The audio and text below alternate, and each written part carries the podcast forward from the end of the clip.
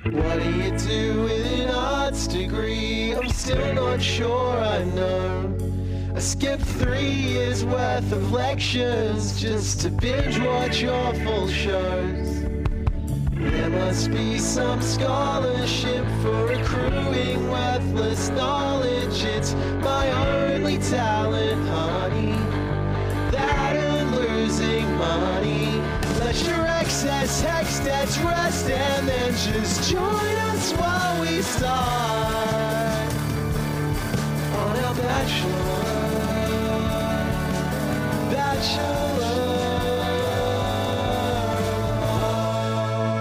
Bachelor. Hellos. and welcomes three the bachelors of hearts' podcasts the bachelors australia podcasts that asks the questions can we please just talk about roller coasters this week do that we would be have so to do much the rest nicer. of it? It- Yeah. Honestly, there's a lot of other stuff to talk about. I think that let's start with your favorite roller coaster of all time. I know we've talked about this a little bit on the pod, but there are new listeners. What's your fav? the thing is and we'll introduce each other in a second Yeah. i'm very scared of roller coasters You're not. i am i like them i Yeah. Mm. like the idea of them but to go on one you know i would be uh, a jed mcintosh style uh, you know uh, victim you know I see. I see. Um, but I would have to say my favorite roller coaster is the one that started it all. Back in 1817, roughly, Here we go. in France, the Yep. first commercial roller coaster was developed. Although I think in Sweden they were doing some like ice sled things beforehand. Uh, but yeah, got to give it up for whoever that was doing whatever that was. Mine is the roller coaster that the woman married in Florida. Oh, I remember hearing about that. My favorite one. You know what? Actually, I want to change my answer. My favorite roller coaster was the ABC TV Kids program hosted by what's his name, who is now like Yeah. a scientist or something. Yeah, what's his deal? Not sure. Whatever. Hello, my name's Xavier Obetsky Noonan. I love The Bachelor. I am afraid, but in a kind of tantalizing way about roller coasters. I hate the coronavirus. And joining me, as always, of course, is my co-host Max Quinn. Ahoy, how's it going? It's pretty good. Max, are you brave? I'm s- the bravest boy. Yeah. Do Yeah. you have you been on roller coasters? Are you I actually have enjoying been on roller coasters. I don't like them because I don't like feeling my stomach upside down. Hmm. Right. But I did go on the Silver Bullet once at Knott's Berry Farm, which is Ooh. one of those ones that like flips you upside down as you go on the roller coaster. Uh-huh. Yeah, yeah, like yeah. there's um a horizontal aspect to it as well as a vertical flip. it? Max is doing some really good gestures here that you're going to just have to imagine. Yeah, you Yeah. just I want you to imagine me just gesticulating Inversions, wildly. Yeah, triads, the whole bit. loops, Yeah, broken chords. Did you leave the ride with any broken chords? I like your left with no spinal? broken cords. That's good. Everything was fine. Fantastic. I really tremendously cherished my memory of the Silver Bullet. Before we begin our episode today, I would like to begin by acknowledging that today we are recording on the land of the Gadigal people of the Eora Nation and pay our respects to the traditional owners and custodians of this land on which we record. And as always, a shout out to any uh, Indigenous listeners who might be joining us. Hey, What's going on? thanks for being here. Max, I'm glad you're brave. Hey, because this episode took some uh, strength to get through. uh, look, so there's a lot of stuff going on in this episode. We're here to recap episode three of The Bachelor's season 10.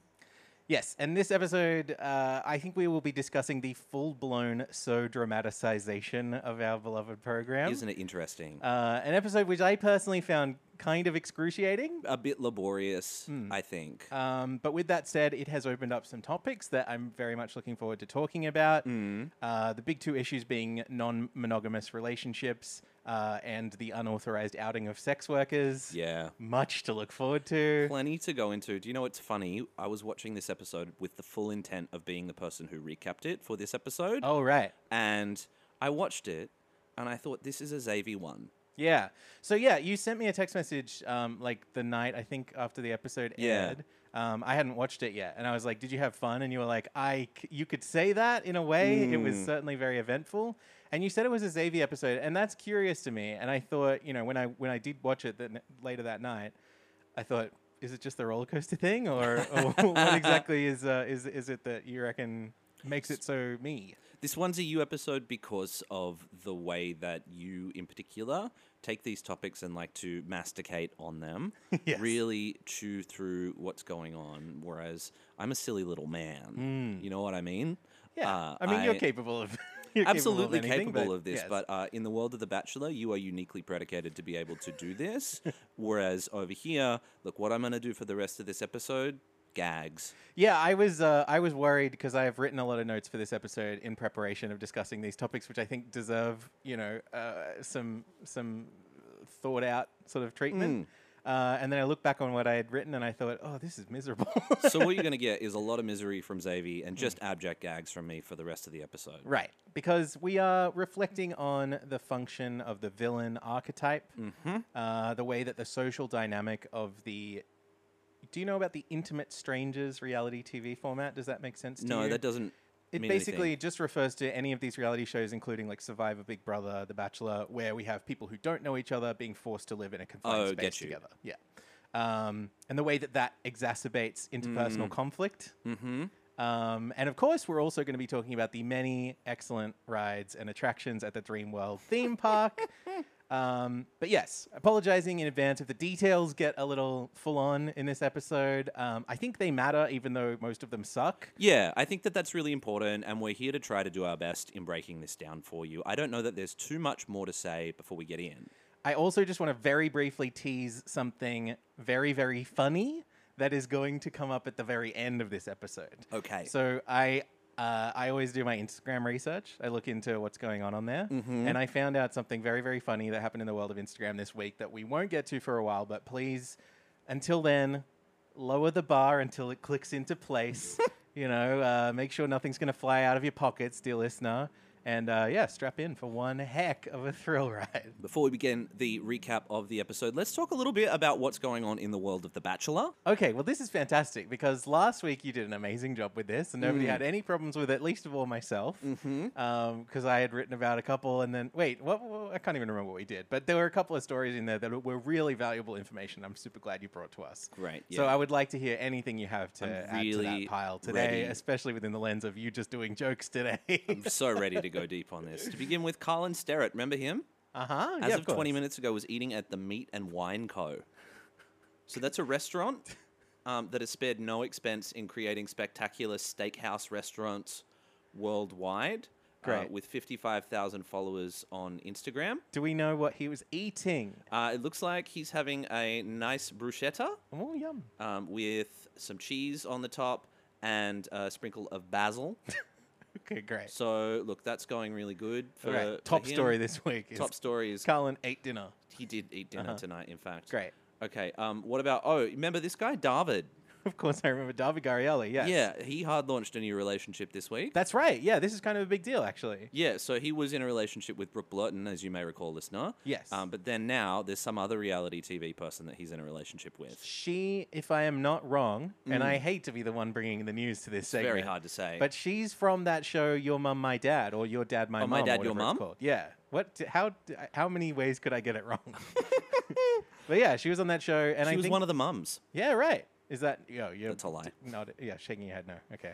Uh, fantastic. Yeah, going really. How really do we good feel there. about David? Not too sure, maybe. Yeah, no, look, David could do without the um, what do I remember about him? Jordan Peterson books in his bookshelf. Oh yeah. Remember he posted about that? and that the was no good. potentially kind of unhappy breakup. Who knows? Yeah, Mm. who A can bit too much for us to get into. But I will say, this is a couple of very hot people. couple of hotties. Yeah. Two hotties getting together. Now, as it turns out, Jimmy and Holly are on holidays Okay. um, at the Tamworth Country Music Festival. Do you have any real stories? And they're in cowboy cos. No, yeah, I do. Here, let's talk about what's happened um, in the ratings. We haven't talked about this Oh, so yes, far. okay, this and is I excellent. did think that this would be a good time to just bring the listener up to speed on everything that has been going on in the world of metropolitan five city ratings for The Bachelor. right. So last time we had spoken, we had seen these preview episodes, but they had not been aired yet. And now we have the data of the overnight metro, you know, whatever the first the first night's ratings. You know? Mm-hmm. And I want to talk in particular about how this is being framed. Sure. Because look, on the surface, these numbers are not great. No, I don't think so. Um, they're not overwhelmingly horribly bad. Um, they're not like uh, depths below what, what we saw for The Bachelorette last season, for That's example, right, on, yeah. on the surface. So the number is 309,000 Metro viewers on Monday night during the premiere, peaking at 478,000 viewers. That 309 gets boosted to 439 when you factor in the streaming ratings, which look is not a fantastic number, but there are certain things that we want to talk about when and want to think about when we're putting some weight into these numbers. Firstly, we've talked about this before on the podcast video on demand on the rise. Video, uh, or rather, uh, TV ratings for 16 to 39s in particular on the decline. So when we're factoring this in, we want to think about well, how did Channel 10 do in the 16 to 39s and how did Channel 10 do with the streaming? And the good news there is that Channel 10 won its time slot for 16 to 39s. Right. And 140,000 streaming viewers is not a massive amount, but it does make up more than a third of the show's total. I'm curious about these streaming figures because, as far as I know, the total doesn't get released until a week after. So what I'm pulling from is a news.com.au article, uh, and I will say that in thinking about the way that this has been reported Hmm. wholesale, when we're looking at people talking about The Bachelor rating poorly, we also want to consider where this source is coming from. For example, right? Hmm. News.com.au, a Murdoch owned enterprise. He obviously has a bunch of stakes in competing television stations Right. and media outlets generally, right? So Yeah. Paramount is not a Murdoch property. So when you're thinking about where and what might be informing the biases in these reportings, Yeah. we need to factor in things like ownership. It is to the advantage of news.com.au to report that The Bachelor is not performing well in its time slot. Right. Totally. Yeah. Uh, and to bury, in fact, that the show did win its time slot and that the streaming on demand figures are pretty solid. Yeah, and I think uh, you know, even somewhat more anecdotally, without maybe relying st- specifically on the statistics, I think anybody who was like watching along and live tweeting or whatever would be able to tell, like we could, that there is a lot of action. There are a lot of very engaged people, Yeah. as there often are with this show. But I mean, like it's very, you know, like it's it's uh, the last thing that we watched and talked about uh, on this show was the Real Lovebird Australia, Yes. and that is a show that really did not get watched by a lot of people, and Great you could shame. really feel. I agree, total shame, but you could really feel uh, some tumbleweeds floating through um, the world with regards to that show. Whereas this is the topic of conversation. This is something that is uh, you know causing buzz or whatever, and I think that will be reflected um, when we get some slightly bigger picture um, stats. you Yeah, know. this is true. And the show leaning into tropes that we know are so dramatic Yeah, yeah, yeah.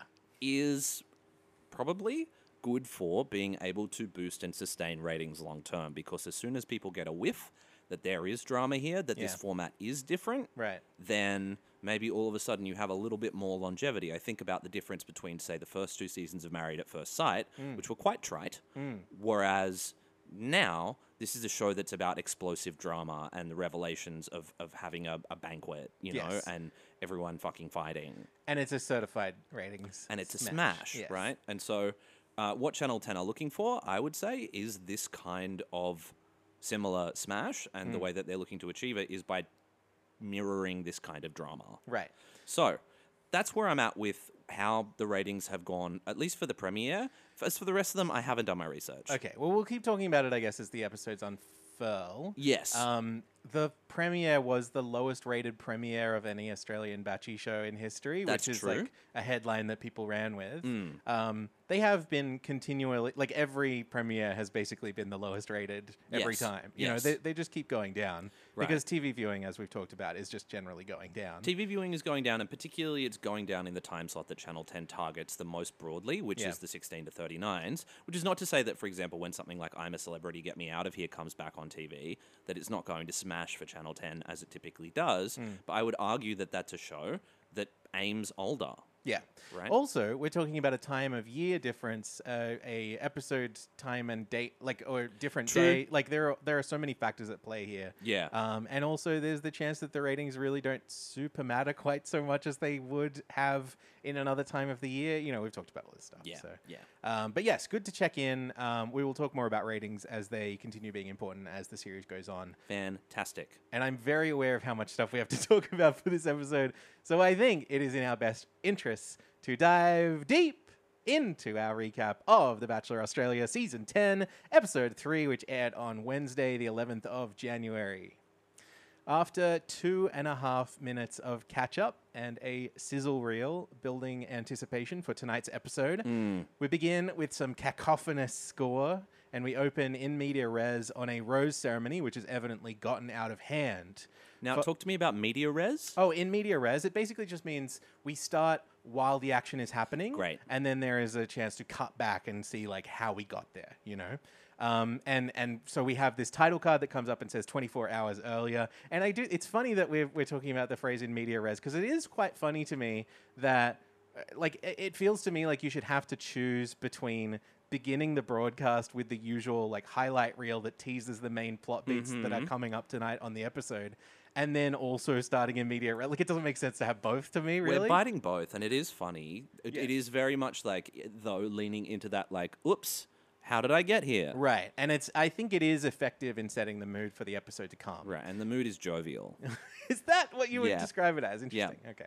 Um, uh, we cut back directly into an ITM with Tash, um, and I'm like, now I it doesn't matter. But this 24 hours earlier, and then we're cutting to an ITM, which is like actually taped after the fact. Like you know, yeah. doesn't matter.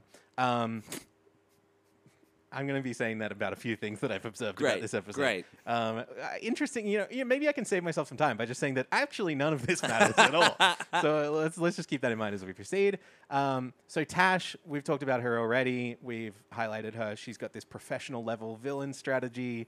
We felt a bit uneasy about calling her a villain, but I think at this point, um, there's basically no denying. That's true. It's warranted, and the show is going out of its way to present her as such. Right, and uh, and she will be a focal point for the rest of this episode. A producer asks her, "Ready to spill the tea?" To which she replies, "What tea? I have all the tea." Um, and the producer probes her about what rumors have been swirling around the mansion. And Tash says, "I wouldn't say they're rumors because it came straight from the girl's mouth." Jessica is keeping a secret from Felix. I feel like she's had ample opportunity to tell him that she actually has a boyfriend in the outside world. And what are you here for? Like money? I don't know. Now, this raises all sorts of questions. There are, you know, we'll be talking about it all through this episode. I think we will get to this in a moment, and I Yes. just want to give the play by play of how this goes down, because I think, as I said before, the details are a little bit important. Um, although not that important, as I also said. No, talk us through. How did this happen? Right. Okay. So we cut to the mansion where the batch thrillers arrive, um, presumably for a reason that they were just about to start explaining to us. I don't Yep. know. You know, um, I, I, if the vibe is that they have come over to invite the women on dates, then I kind of love that. You Yeah. Know? If we um, we've talked about the death of the date card, if we can circumvent that in a way that m- you know makes things more personal, then that's great. And by the death of the date card, what we mean is the classic literary technique. The date card is dead, long live the date card. That's right. Yes. Um, if they just came over because there is some stage drama that is, Uh-huh. um, due to start happening, maybe slightly less cool. Um, but that's you know that's I what also we're dealing think with. Mm-hmm. that probably seeing the three men is what could be enough of a. w- We're rolling the snowball. You know what Yeah. I mean? We're putting this together, and this might be enough to set it in motion. Right. So we watch as Tash takes Jed, her bachelor, aside to tell him what she has heard about Jess. In ITM, she says, because that's his best friend, which is not something That's that has so really funny. been established at this point That's that the so fu- bachelors are best friends. Already that Jed and Felix also are best friends, and that Thomas is somewhere off to the side. well, that is somewhat more believable in some way. Tash giggles as Jed ducks out to grab Felix so that she can let him know. And then we see Marjorie and Abby gently disapproving to her sharing this news. Abby says, I don't think that was your place to say that. I feel a bit uncomfortable. Felix comes over and Tash tells Felix, Jess, Jess has got a boyfriend. You're only supposed to blow the bloody boyfriend off. um, um, doesn't matter. Not important. Jess has a boyfriend. Jess has a boyfriend. Felix says, Who told you that? And Tash says, Through her mouth. She told me. Felix thanks her. Through. Such an important describing word. Right, yeah. Felix thanks her for telling him before adding, Well, it's funny because she's the last person I would have thought. I don't remember if we mentioned this um, in our previous episodes or not, but Jess has until now been given this perfect angel edit. Pristine. Yes, um, Felix described her as pure, among other things. Yeah, it's weird. the the dancing that she put Felix through though, I will flag she was like it's important to see if they can move their hips. Yes. You know what I mean? So there's there's undercurrents that I think the show's setting up for us. Mm. I suppose that's true. Yeah, that's a good point. Um, but yeah, I think it was to create contrast with this revelation. you know? Absolutely, yes. Um, and in ITM, Felix adds that he thought she was quote this sweet, innocent kind of girl, um, and she doesn't seem like the sort of person that's hunting fame and so on and so on. Like casting aspersions straight away. It's also worth mentioning that she has barely been on screen in any capacity. we don't so know far. anything. The only way that she is being characterized for us is through Felix's mouth. Yes. Through his mouth. exactly. Yeah. So let's stop down for a second. Um, there's plenty more, obviously, but let's let's just quickly talk about we're we're hearing this from Tasha's perspective. Um, why do we reckon that is, and how do we think Tash knew this? so how Tash knew this, kind of not important to me. Okay. we heard it through her mouth, I suppose, right? Yes, yes. Hmm. But that we're taking it from Tasha's perspective is deliberate, I believe, because firstly, this is how the drama unfolded, and so this is giving us the fly on the wall, Mm-hmm. but we're also giving Jess the least possible power in this situation, Yes, and that is yes. designed to incite ire inside of us. Yeah. And I think it works. Yeah, it's definitely very effective. Um, I'm left with questions about like why Jess would tell Tash. Yeah. um, and why Jess would tell Tash before having a chance to discuss it with her bachelor. Like she might have, um, but also it did make me think: is it easier to believe that that's what happened, or that producers? okay. Conspiracy Corner, Okay. um, who 100% would have known Jess's Yes. situation before casting her, um, might have put the kettle on, you know, so that Tash could start brewing a hot cup of tea. I get know? you. Um, but anyway, we, uh, in ITM, Felix reacts really bluntly. He says, This isn't even a discussion. I'm not going to ask for an explanation. I'm going to ask, Do you have a boyfriend? Yes or no? And if it's a yes, then you're on your way out. And frankly, you've wasted my time. Full on from Felix. Um, and at this point, it is understandable that he would be shocked Yeah. um, and and particularly because the specifics of her relationship haven't come up yet, and so you know take uh, non-monogamy out of the equation. Um, Yeah. he is assuming that she just has a boyfriend and therefore is just doing some kind of stunt, here. Right. Um, which I won't rule out might be part of you know. I mean, who knows? Sure. But that's not the impression that I get. Right. But that's the impression that he gets. That's right. Yes.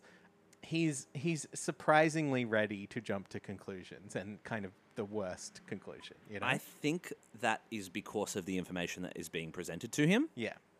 The way that we hear it from Tash is she has a boyfriend on the outside. Right. There's not much room to wiggle around that. yeah. And that's also all the information that he has to go off. And if you're the bachelor, Hmm. I can put myself in his shoes and say, oh, she's got a boyfriend on the outside. Boo. Might be time to go. Yeah, yeah, yeah. Um, we see Crystal, the woman from Essex who had the body paint date with Felix, uh, wondering aloud, why are the Jed girls chatting to our Felix? Hmm. To which one of the other women replies, maybe they've just told Jed about Jess. And as Felix finally pulls Jess to allow her to weigh in, Crystal asks Tash whether the chat that they're having is about, quote, the Jess situation. So again, I'm starting to wonder did Jess voluntarily tell multiple other women about her open relationship so much so that it's referred to as her situation Yeah. and later as Jess's news? I think, yes. Okay. That's what I think. If you're ready to believe that, then I should go along with it, but it does feel a bit sus to me. I'm gullible. because I know that producers are bad, mean, evil. Oh, look, producer intervention as one. Um, speaking, speaking as one. Sure. This is something that we do all the time. We intervene. We say, Are you sure about this? Maybe this is how you could think about this. I don't know that it is to the level of being like, Now, here's some information for you. You know, I don't think it is to that unreal kind of reality TV level. With that said, I haven't produced a reality TV show. Yeah. I mean, who knows? This is one of those things we will probably never get a very clear answer about. I just think it's subtle massaging that you do. Well, I'm just asking questions.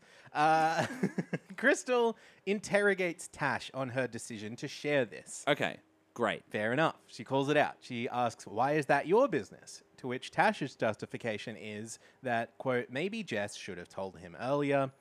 I just feel like you're trying to create drama right now. deflecting. It's so so good Yeah. on both Crystal's part as someone who is asking a question in a way that frames it that that is almost inescapable for Mm-hmm, Tash and the way that Tash argues is to bat it straight back in her face and so accuse her fucking something. talented at that, She is right? really good at it. It is such a, a fascinating argument style to simply bat it away and say no, you're starting drama. Yeah, it's Jess's fault for not saying it, Right. and o- uh, not my fault for saying it. Yeah. And it's your fault for making a big deal out of it. Bingo. Yeah.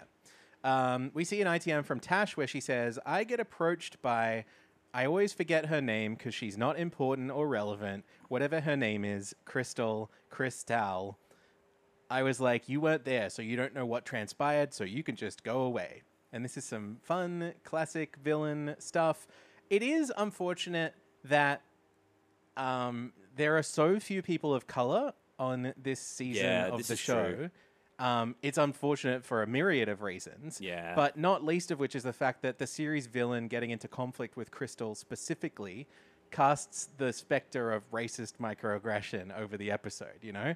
Pretending not to be able to pronounce the name of a black woman has a very different feel to it than I imagine she intends it with. Yeah. I don't think she is being racist necessarily. No. But the optics of it are really bad. Yes. And I think like these sorts of interpretations or these sorts of uh, vibes, you know, broadly enough, can be avoided if you just cast more people from different backgrounds. Certainly, if you cast more people from different backgrounds, but also if you're Tash, if you think more broadly about the situation. Of course. Yeah. Um, their argument ramps up a bit more before Tash storms off.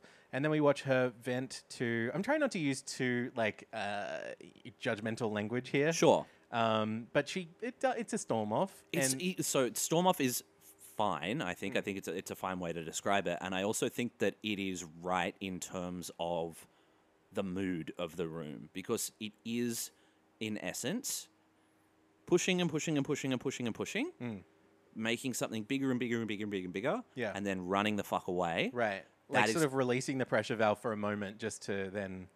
pick Well, it back it's up almost again. re- Yeah. it's releasing the pressure valve, but it's also taking all the power away from Crystal. right. She has no right of reply if Right. she's left the room. That's true. Um, so then we watch Tash uh, venting to five other women, including Jasmine, um, who I mentioned because she has some like voice of reason ITMs here, where she says Yeah. she can't comprehend what's going on with Tash. Yeah, Um, we'll talk more about Jasmine later. I need Um, to say Yes, it's uh, it's just interesting to see that. Um, I, I noticed this on a rewatch that she's getting sprinkled in quite liberally at the top of the episode. yeah. Um, so while they are no longer standing next to each other, the conflict between Tash and Crystal continues, but now it's slightly further apart, and so they're shouting it across the distance. which Really is another great technique to like ramp this stuff up, right?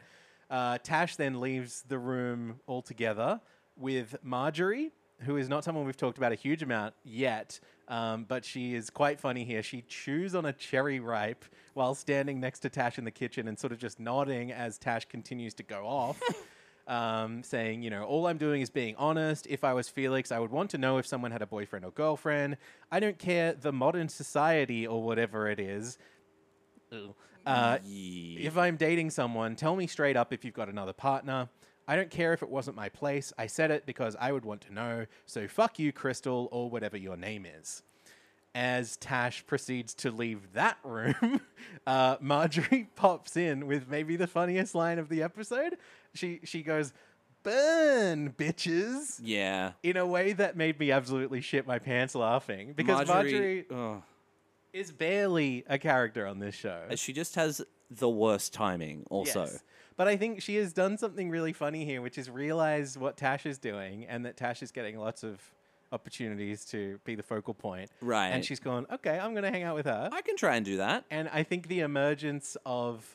Uh, of Marjorie as like the minion of Crystal Yeah. is one of the one of the funnier through lines of this episode, and there's more of it later on. The Amanda Seyfried to uh, Tasha's Regina George. Yeah, yeah, yeah, yeah. It's like uh, she's she's not the main schoolyard bully, Right. But she's the kid who like leans over after the schoolyard bully has been threatening you and goes like, "Yeah, you yeah, know, exactly. Shakes their she's fist. she's Dolph from The Simpsons. right, exactly. She's in the crew, but she's not like the ringleader. She's not you know? yet. Um, really funny. So let's talk about Tash for a second. um, as we will do for the rest of this episode. But Fuck. still, Yeah. she is displaying a lot of the classic, right out of the playbook characteristics of a Batchy villain. Yes. Um, and in the first episodes, the first couple of episodes, I found it really entertaining, and I was like, I was, I think I called her my favorite Bachelor villain from Australia. Yeah. Um, when I was texting somebody about it, because there are there are some shortcuts to being a re- reality TV villain that I think are not especially harmful, and she uses them in some pretty fun ways. So like. You know, you want to you want to give people nicknames. We mentioned she calls somebody Tits McGee earlier. That is something you can do that takes no effort, doesn't have to be harmful, and it will almost guaranteed get in the edit. Absolutely. As soon as you look at someone and you're like, "Oh, that's farty," Yeah, totally. It doesn't even really have to be very clever or No. anything. Um, this and is Trump. it, you know what? That's a great parallel. Um, the other thing, as we just mentioned, is forgetting people's names on purpose. Uh huh. Um, you also want to just find the ways to make every segment about you, um, whether it sort of inherently is or isn't. You want to sniff around for information. You want to share that information. You know. Insert yourself into the drama. Yes. But I do think that it does spiral a bit out of control on this episode. I agree with that. Um, so finally, about 15 minutes into the episode, it is time to hear from Jess, who has been lingering in the background, not able to speak, as you said, like all power removed or whatever. So she gets pulled aside by Felix and explains, I was hoping that we could have this conversation on our single date, but yes, I have technically someone at home who's been very supportive of me coming into this experience. Um, he's 33. He lives in Townsville, where I'm from, and he knew when we first got together that I was questioning the whole monogamy system uh, situation. Sorry. So, what is going through your head at the moment? What are you questioning? This. Mm. So I think. Je- wait. Let's just talk about how Jess explains. yes, this. good idea. Yes. I think Jess is articulate. I think she's really good in this situation. Yeah. The almost the only thing that she could have said was to like I think that she could have been a little bit more explicit in saying we're in an open relationship. I can almost guarantee that she did say something like that. Yeah. I feel very strongly in my Yeah. Mm-hmm. heart of hearts, without knowing anything about Jess really, that she would have said something along the lines of, Have you heard of an open relationship? Do you know Right. about ethical non monogamy? Something like that. Yes. Because there there are some, you know, it could easily be edit points. You know, Yep. it's very easy to see where something like that could have been This cut is out. true. It's not like we're watching the raw footage of this. Right. And it feels to me like if you, there's no chance that she wouldn't know that she is breaking some new ground for the show here. You know, 100%. I don't, I, you don't have to watch that much of this show to understand that the, the situation that she is bringing into this experience is not what happens every time. It's atypical. Right, exactly. And so I would assume, you know, I- I think I think it's fair to assume that uh, she would have said something more that got clipped out. here. Fair enough. Uh, Let's talk about how Felix responded to that. Right. So Felix, ever the eloquent orator, says, So, total honesty? What the fuck? This goodness gracious. Hmm. So Jess continues, So, this is really making you quite uncomfortable. Jess is doing such a good job. yeah. She's not rising to his level. No. She's not meeting his energy. She's like, I am going to explain this to you if I have to. Yeah. And I'm here to work this through with She you. keeps her peace. She is patient. yes. this is how you have an argument, as opposed to whatever Tash is doing on the other side, which is Sure. the huge, specific villain. Uh, remove, do everything that you can to take power away from the other person, Hmm. and uh, you know whether that is deflecting, whether that is leaving the room, whether that is, or, and to be fair, all of those things are things that you can achieve within an argument. I think um, fairly, you can say to someone, "Hey, Yes. listen, we need to take ten minutes. I need to For sure. And often that's a really good and healthy choice to make. you know? Absolutely. Yeah. Tash is not doing that. She is quite specifically She's doing it with the intent to escalate rather with than the to intent intent de-escalate. to escalate and also with the intent to take power away from other people Hmm. because that is how she wins. This is almost the opposite of that. As you said, Right. she doesn't match his energy. She is patient, she is kind, and she's also standing up for herself in that way. Yeah, and I think part of it is there is an extremely strong power imbalance here. Definitely. And so she doesn't have much choice, you know. If she were to uh, do, you know, uh, escalate, she'd be booted out, True. you know. Um, So Jess asks what his thoughts on open relationships are, and he says, I struggle because I'm the sort of white picket fence guy, which is some very coded language, but I wouldn't be able to deal with an open relationship. I want to be with someone for 30 or 40 years, and if you're not up for that, I think this decision's in your court. Now, I think it sucks shit that Felix assumes that an open relationship is inherently less serious or valuable or won't or can't last as long as whatever it is Yeah. he's picturing. yeah, I because what? think- uh, uh, yeah, yeah. Keep going. Well, the white picket fence thing speaks to like, I am from the 1950s and I have a very particular view of what women should and should not do. Yeah, and I will not be budging from that, you know? He goes on to have a little more understanding, maybe. But I Yeah, think he's I think that's very true. set in his ways. right. So I think that he's coming from the position of being completely uprooted. Yes. completely shocked by this. Sure. Hmm. And in shock, he is responding with just what his view is. yes. What I like about Felix as a bachelor Hmm. is that he is defiantly honest. he doesn't really have a filter. He He, doesn't, and that to me makes him good television. In doesn't this have the case- Richie Strawn, like, you know, media train or the Jimmy Nicholson, like, polished sheen, you know? Exactly right. He is whiling out. you know better what or I mean? worse, He's yeah. hogging out the whole the whole episode. Yeah. And this for me is like, cool, what we're getting is this man's unadulterated opinion. Yeah. It's just that this opinion is dog shit. Yes. And it's at this point in a normal environment where Jess would probably go, well, fuck you, you closed-minded piece of shit. like, you Sure, know, Who yeah. the fuck do you think you are to judge Yeah. me? Like, get your head out of the ground. We're in 2023, whatever, and leave. Yes. But because this is The Bachelor, things are not that simple. Right. And she has a level of investment, and there's also a level of pressure on her. investment, pressure. She is pressured because she is the first of something, also. Mhm, that's true. And there's also the whole stereotype of the show to contend with, which is that one man meets one woman and then they get married and have babies. Right. Which is extremely funny. And of course, it cannot be said often enough that this is one of the most hypocritical things ever because he is at the moment dating a huge pool of people. Fucking white picket fence man is dating literally 10 other women at the moment. Yes. And what's more, he's being paid a huge sum of money to do it. Goodness you know, me, like, yeah, If yeah. we're talking about questioning people's morals, like, Yeah. absolutely get off your high horse.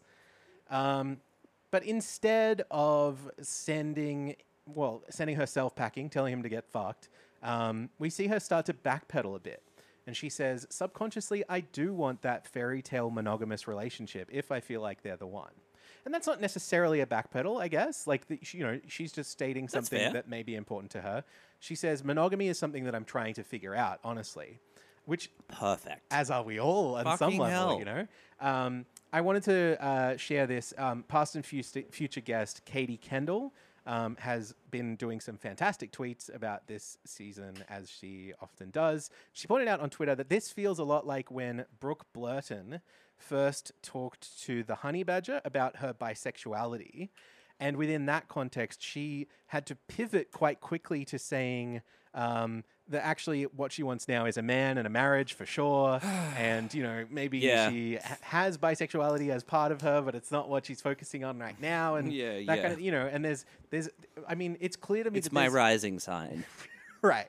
It's clear to me that there is no um, s- uh, space, there's no intent to actually discuss non monogamy on this show at all. No, it's there to be not laughed at, but to titillate the audience. Yes. Um, and to be, yeah, to be a, a, a, a subject of shock. Yes. You know? um, Felix says, Well, do you feel like I'm the one? Christ, bro. To this woman that he has spent at most like 30 minutes with. no. And, uh, you know, she says, I don't know. We haven't spent time together. Good. And then uh, Thomas waddles over. Oh, this man. Not invited. He's just like, oh, what's going? Eh, what's going on here? We got you got praise from somebody for doing a spot on South African accent. Yeah. on Twitter this I week. did really well for just just getting halfway there with a South African accent. Right. Um, but yes, Thomas gets himself involved, and Felix immediately softens in the presence of Thomas. He says, um, I don't want you thinking I'm angry at you. I'm just working out what's going on. And I'm Yeah. like, do we have to have another man in the picture to mediate your temper? Really? Is that? Yeah, it does feel like that, doesn't it? Yeah. So I think Tash outing Jess is disappointing, but it's not massively surprising from a reality TV construction point of view. Agree. I feel quite strongly like this is Jess's discussion to Yeah, have of- with- whenever yeah. she's ready for it. Um, but also, I do think on some level it's a bit naive to think that you will be able to control your own narrative when you enter a situation is like this. So true. Um, and Tash, we've talked about, she's kind of playing things by the book up Yeah. to this point. Um, even though, obviously, as we've talked about for 140 episodes, it's not a good book. No, she's and just also, like, doing who it even well. reads, you know? Yeah, Um, but but she's it's for suckers. love you. Uh, love you too. Um, but on the whole, I would say if I'm comparing, I'm still, I'm still, there's still a glimmer of hope with me for Tash at this point in the episode because I'm Yeah. thinking about the types of villains that we have, or villain archetype, villain characters, whatever, that pop up in this show. And there, I think that we can divide them into maybe two categories, probably more, but let's say there are two categories. One is what's happening with Tash, where she's quite clearly playing into the archetype and aware of the role that she's there to play Yeah. and like you know choosing to do this f- maybe not necessarily aware of all of the implications of everything that she's saying but like Hmm. going along with it rather than what sometimes happens but is thankfully i hope maybe somewhat gone out of vogue which Hmm. is like taking someone who seems to be earnestly trying their best and you know uh, their their personality and behavior is like selectively edited and taken out of context and misinterpreted to make them seem villainous I think this is what we saw with Jared Woodgate back in the day. yes that's a really good example Yeah. and and we saw his um, changed behavior afterwards as com- something of a bl- glow up. But in Yeah. actual fact, I wouldn't be surprised if like he was not that bad to begin with. True. And he's kind of a laughing stock on the show. Yeah, But but the show's making fun of him Yeah. Hmm. for Jamie Doran, probably to the same extent. Or like, like, obviously, we've seen weird shit that Jamie Doran has said that has been problematic Sure. since the show, uh, but definitely the show played up all of the aspects of the personality to be like he's problematic and stupid, And Hmm. he's really dumb. Yeah. Yeah. And I think it may be a result of the threat of legal action from Jamie Doran for the way that he was portrayed on Bachelor in Paradise. yeah, that they have sort of rethought the way that they will present villains, the way that they will bring a villain character into the show. And as we know, that Jamie had obviously feelings for Eleanor that he'd never felt before for anyone in his life. you know what I I've- mean? I've heard this. Yeah. Yes, that's true. Yes. Um, so we watch Felix debrief with Thomas, where he incredulously wonders aloud at what point he was supposed to find out about Jess's open relationship. Not looking for an actual answer, just kind No. of saying this to say it. You know, he's venting, I guess. Yeah. And Thomas advises him to give her the benefit of the doubt, even if, quote, the mirror's already cracked Christ. which is like speaking to like the purity or lack thereof of a woman and you Who's know- the fairest of them all?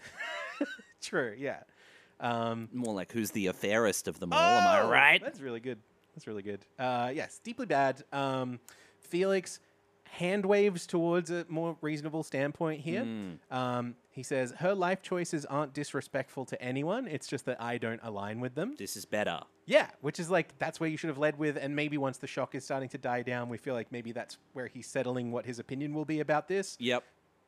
But then he adds, "So I'm not going to say, oh, you don't want to be monogamous, you want to be polygamous. That's wrong."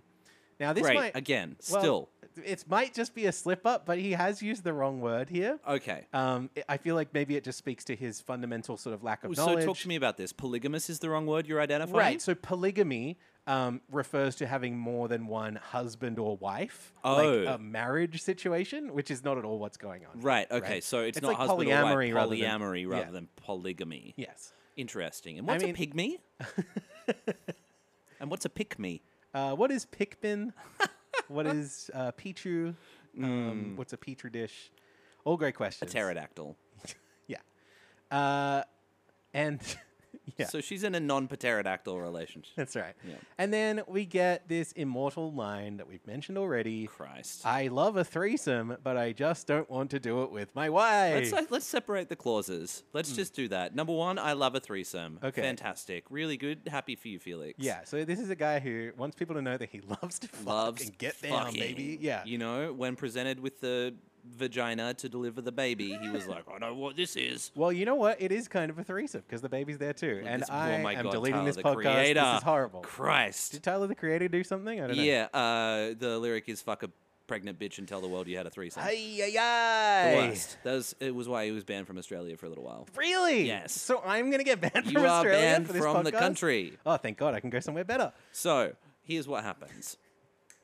Well, aside from the fact that this just makes him sound like um, this is an obscure reference that you're not going to get, Max, but Tom Cruise flirting with the two women at the start of Eyes Wide Shut. Uh, do you know what? Is Jennifer Lopez in that movie? She isn't. It's a shame. I'm sorry. No. That would be interesting. Who's what's the one with George Clooney and Jennifer Lopez? I have no idea. Out of sight. Right. Oh, have you seen it? Uh, no, I remember seeing a preview of it. I was thinking about when the first time that I realized that I 1998. yeah, Yeah. I, I remember like thinking about the first time that I realized that I thought women were hot. Oh, Yeah, this was it. Out of sight, 1998, was it or Ally McBeal, one of Nancy the other. Allen from RoboCop? Who's in that movie? It was, it was- Catherine Keener from Being John Malkovich? Who's in that movie? It was an incredibly hot Jennifer Lopez scene. was it Albert Brooks? It was Albert. Do you know what? Nemo! It was Mel Brooks. can't swim, Nemo. I'm working on my impression anyway. Uh, Anyway, obviously, I mean, do we know what he means here? Because he says it like he knows what he means. It feels like the most heinous shit imaginable. Uh, he's trying to get a joke off. I think he's trying to deflect and make a joke about make light of the situation. You know that thing, if you don't laugh, you'll cry, right? He d- he has got this sort of dim grin on his face That's what's when he happening. says I'm it. sure of it. He's But- trying to get this joke off about like, oh, we'll be in a threesomes. That'll be great. Right. So, but I guess what he's saying, what it what it feels like is he's saying, I want to have as many threesomes as I can until I decide that it's time to get married, and Because then I I'm want to ultimately marry. a white picket fence guy deep down. Right, and then I want to marry someone who would never dream of having a threesome. Correct. Because that will make her impure. Right. I don't. Nah, he- like that would crack the it. mirror. Not sure. Um, real dumb. Don't like it. Anyway, um, we see him in ITM maintaining that he had every intention of taking Jess on a single date today, but now he quote needs time to process. Could be true. I don't know. It's it's pretty dumb that he's like, this has blown me so on my ass that I can't fucking participate in the show today. But I love that it has. I, I don't guess. doubt that it has. Yeah, You Uh, know what yeah, I mean? Yeah, Like everything that we have heard from this man has indicated hundred percent honesty. Right. Every step of the way. Yeah. I- This he's been like, oh, I'm fucking fuck me fucking sideways. Yes. So, anyway, enough of this for a minute. We finally get a little breath of fresh air. Let's talk about the first single date in Channel 10's 2023 season of The Bachelor, the first single date since November 2021, the flagship event that kicks off every season with a bang. Usually, this is a chance for a fear of heights date or some kind of other adrenaline Test of love. pumping activity. Jimmy Nicholson took Brooke Cleal out for a private flight. That's right. Brooke Blurton and David took a helicopter to the Blue Mountains and they abseiled together. Yes. Ali Ochin and Charlie played Twister on a suspended wire bridge 60 meters up in Hated the air, that. etc. Sophie Monk etc. did the Fear of Heights Day with Jared Woodgate. Right, right. Yeah. Usually this is uh, spectacle. You know? Yes. So we watch as Thomas Malucelli takes Max's winner pick and potential stage five clinger archetype Leah to a park The park. as they walk towards a swing. And they This- sit on the swing and they talk to one another. They are setting this up. They are setting us up. I don't know that I want to walk back Leah being my winner pick, but they are definitely doing everything for the show to break Leah's heart if she is not the pick. Right, right. So we watch as Leah becomes increasingly emotionally vulnerable in ITM, which is sort of peppered throughout this date footage. Yes. in which she divulges that she's been cheated on in the past and she's approaching this situation with caution in spite of her emerging feelings for Thomas. We see her ask Thomas whether he's ever been in love and asks him, What does it feel like, love? And Thomas answers, It feels like everything disappears. I sound like Björk. I can't do it at all. Uh, wait, give me the line. Give me the line. It feels like everything disappears and you can't stop thinking about the person. Just thinking about them makes you smile like this. it feels like ev- everything disappears and everything about them makes you smile like this. It's really good. It's too good, actually. Uh, yes, he says this feels like the beginning of falling in love. uh, this is the most irresponsible Uh-huh. Mm. line. Like, fuck whatever Felix has got going on, right? Felix is being honest. about the whole thing. Probably Thomas is being honest as well. The discretion or the lack thereof that Thomas is showing here Yeah. towards this woman who clearly has got some shit going on Right. is so so irresponsible. Do not say this to this particular person. Right. Um, Katie, uh, who I mentioned before, uh, also pointed out to me that, that what is happening here is love bombing. You know, Sure. or, or at least sort of the early stages of the pre, you know, pre love bombing signs or whatever. Okay. That like that's such a dangerous thing. Love bombing is this like um, overwhelming outpouring of love and affection to the degree that it becomes like unbearable. You're so good, you're so beautiful. and it becomes unbearable to not have it. I guess you know, like Yeah. it creates an unrealistic expectation. It's Yeah. like it can be really harmful. Yes. You know, obviously saying that you love someone is extremely good. That we're not Obviously. being crazy here, but there's a point. You know, there's a there's a line that can There be- is a line and there is a threshold, and how early can you do it with someone that you have just met? And Right. certainly, it feels like Thomas is really. I again don't doubt that he's feeling his feelings. I just think that it was a really poor choice Hmm. to say this feels like the start of falling in love Yeah. Hmm. to this woman in particular when you are dating nine other women. Right, and it's it's complicated by the fact that like that's kind of the design of this show. You're meant to say, say this shit, and you're meant to say it early, and you're meant to say it earlier and earlier, year after year. You know? but don't say it to her. No, I, I'm with you. And and Leah says, yeah, I've not felt this way before. Maybe that's why I can't explain it. Maybe that's what you're doing to me. And he agrees, saying, yeah, it's really powerful. Before leaning in for a really big smooch on the swing, and yeah, it it feels fucked up. Um, I, I I want like in my heart of hearts, I want to believe that Leah is uh, playing a character or something. You know, Yeah. like because I I genuinely feel kind of concerned for her. I feel sad for Leah. Yeah, I just feel like she she seems so emotionally vulnerable, and if if that's the case, assuming that's the case, then the show is absolutely exploiting her. you know? Yeah. and and and especially it feels gross because it seems to be in service of Thomas Maluccelli's like squeaky clean image rehabilitation. You know, showing that he is capable of love despite the fact that he's involved and quite proudly, I might add, in a MLM. Well, so I think that those two things aren't mutually exclusive. No. I, so to, to begin with, right? As but we I do sort of feel said like in the this last whole episode, exercise is about branding and about like polishing his uh, definitely his rap. and we're seeing a lot of that from the show. And I don't know whether it's to set him up for a fall. I don't, I don't know what's going on there, but what I'm seeing is Thomas being the man who approaches Jess and Felix, Mm. and the show presenting that as kind of a good thing because he's vulnerable and sensitive and sees that there's something happening and that he can make this better. Yeah. He can intervene. Yeah. In the same way here, he is, uh, let's say, saying the right things to the girl who has been hard done by in love. Hmm. It is deeply concerning for me on both sides. Yeah. Let those two people have their conversation. Yeah, And on the other end, don't say this to this woman. right. But hey, Hey, a little psychological manipulation and exploitation is a small price to pay for the luxury and fantasy Mm-hmm. of going to a park and sitting on a swing.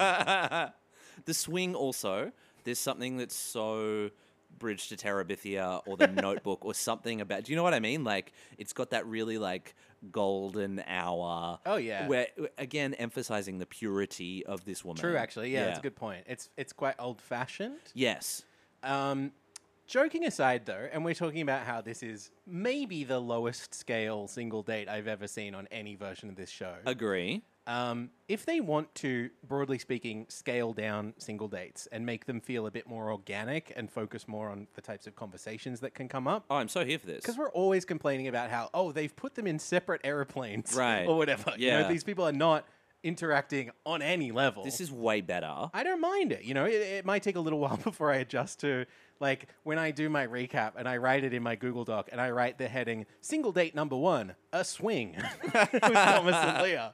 You know, that that f- will never stop feeling crazy to me. yeah But, But- uh, but I, I don't hate it. we got It's so just that much I- more out of this date i think than Yeah. we would if they went on a speedboat And you know what? It also only took up like two minutes of it airtime was much better because they weren't fucking doing whatever. we didn't you have know? to show all this weird action let's Right. keep going Okay, so let's let's go straight to the second single date. There's a little bit of a girl chat in between, but it's it doesn't really matter. Single date number two.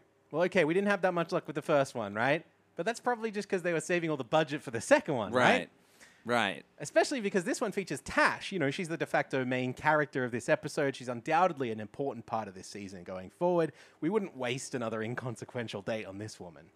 And that's why Jed has taken her for a glass of champagne on a balcony somewhere. Perfect. Why Again, not? so good. I don't hate it. Let's let this happen to us. Right. So in VO, Tash says she's, quote, glad to escape those hyenas and go on this date. I don't know why they didn't show the footage of her getting chased by a pack of wild animals in the savannah or whatever.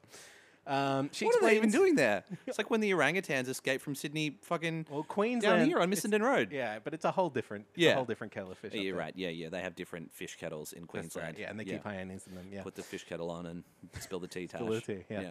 She, she explains in ITM that in a previous relationship, which may be Michael D. Turnbull, but we don't know. She doesn't. We say don't it. know. I don't want to leap to that assumption. Uh, she was kept secret for a while. Her partner would quote act single and told her to stay to say that they were just friends, and so this situation specifically triggered her. Now, I believe this. Yeah. And I think it adds a layer of humanity to her behavior. Yeah.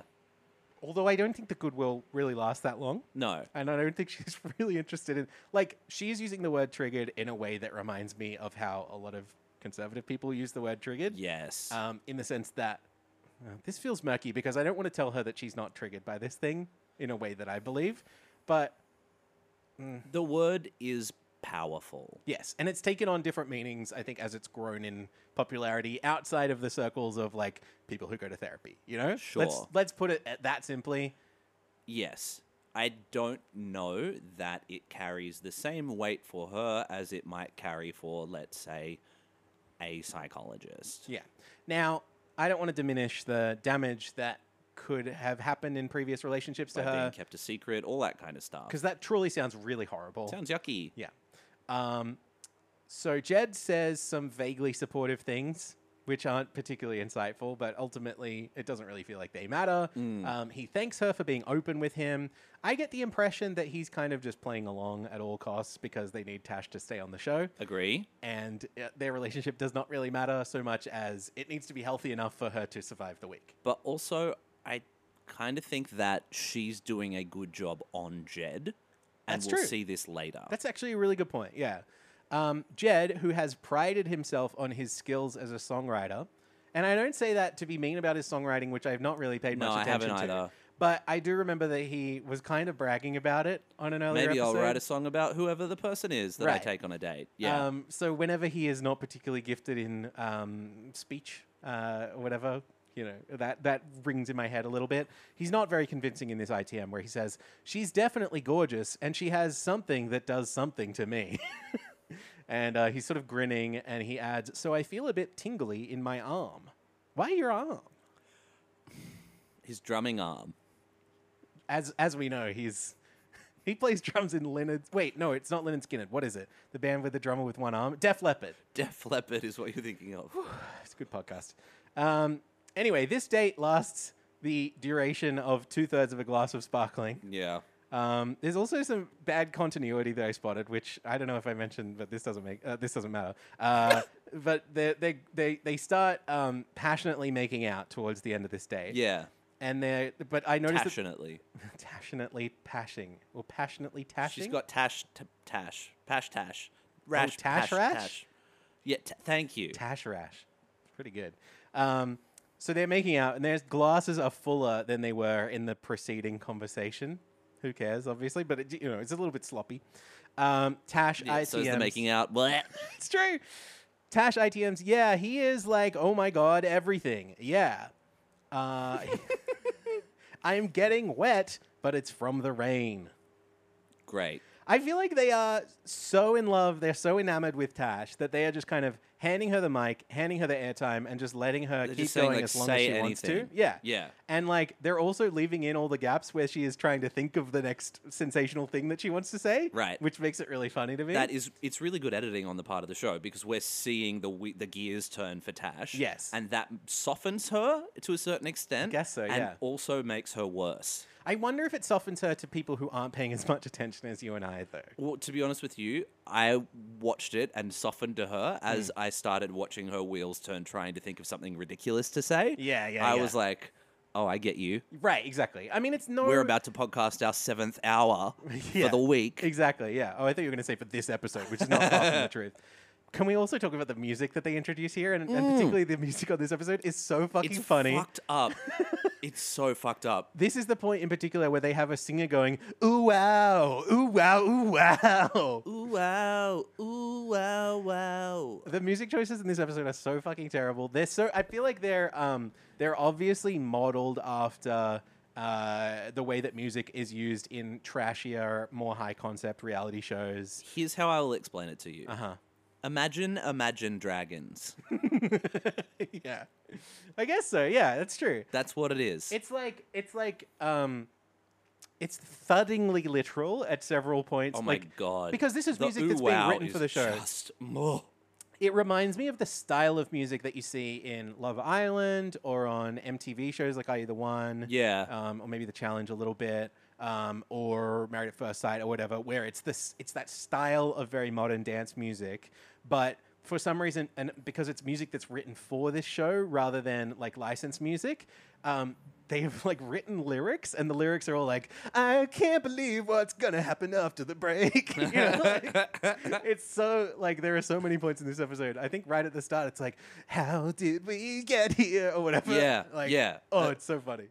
I think it echoes this very insecure way, and I feel a great deal of insecurity in this episode and, and kind of in this season on the whole. yeah. The way that The Bachelors is copying off the homework of the more successful reality shows this season. Yeah. Um, so much of it is like directly derivative, and and the editing style and the production choices and all sorts of stuff. You know, the the way that they have tried to change is to more closely resemble other shows that rate better. That's right. And so it speaks to this level of panic and desperation behind the scenes. And, And you're hearing, sometimes like- Mm. it's working, and sometimes it really makes me laugh. And you're hearing ooh wow, ooh wow, and I'm. It's just giving royalty free to me. For sure. Do you for know, sure. like someone's gone onto copyrightfreemusic.com and just downloaded a heap Mm-hmm. vocal of shit and samples or gone yeah, hog. yeah. Um, we'll talk about license-free music in a second because there's some funny license-free music. Did Jed write these songs? That's the other question that I have. you know what? You know what? Ooh wow. That would be a bag for him It if would he, be a- a yeah, if great he got bag. Mm. the sync of like doing all the score, or whatever. I, I, I wonder. Um, probably not. He's busy. What? Doing Paddington. He did. He did. Yeah. he He's- didn't have a lot to do with Paddington. I I don't wonder want to give if he's him gonna that do much Paddington 3. I wonder if he's going to do all the drums on Paddington 3. How would that make you feel? credit. Um, to be honest, I'd be pretty excited. Great. Big collision of two interests of mine. I'd be a little, you know, confused. Probably by it, feels but good for you. Yeah. All right. Speaking of feeling good for me, Max, I'm so happy to be discussing this next segment. Yes. It's time for a group date. And of course, there's no there's no group date card. There's no indication of who's coming on this date or for what reason. Right. And I don't really know. And I will have Doesn't to go matter. back and fucking freeze frame so I can put it in my grid. but this episode is not remotely about any of the people who come on this group date. I don't. think. Pretty Maybe funny, one of except for them. Jess. Yeah.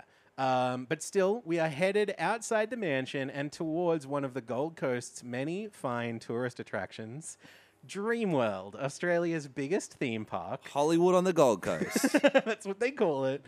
Uh, over forty, over forty attractions divided amongst eight themed lands.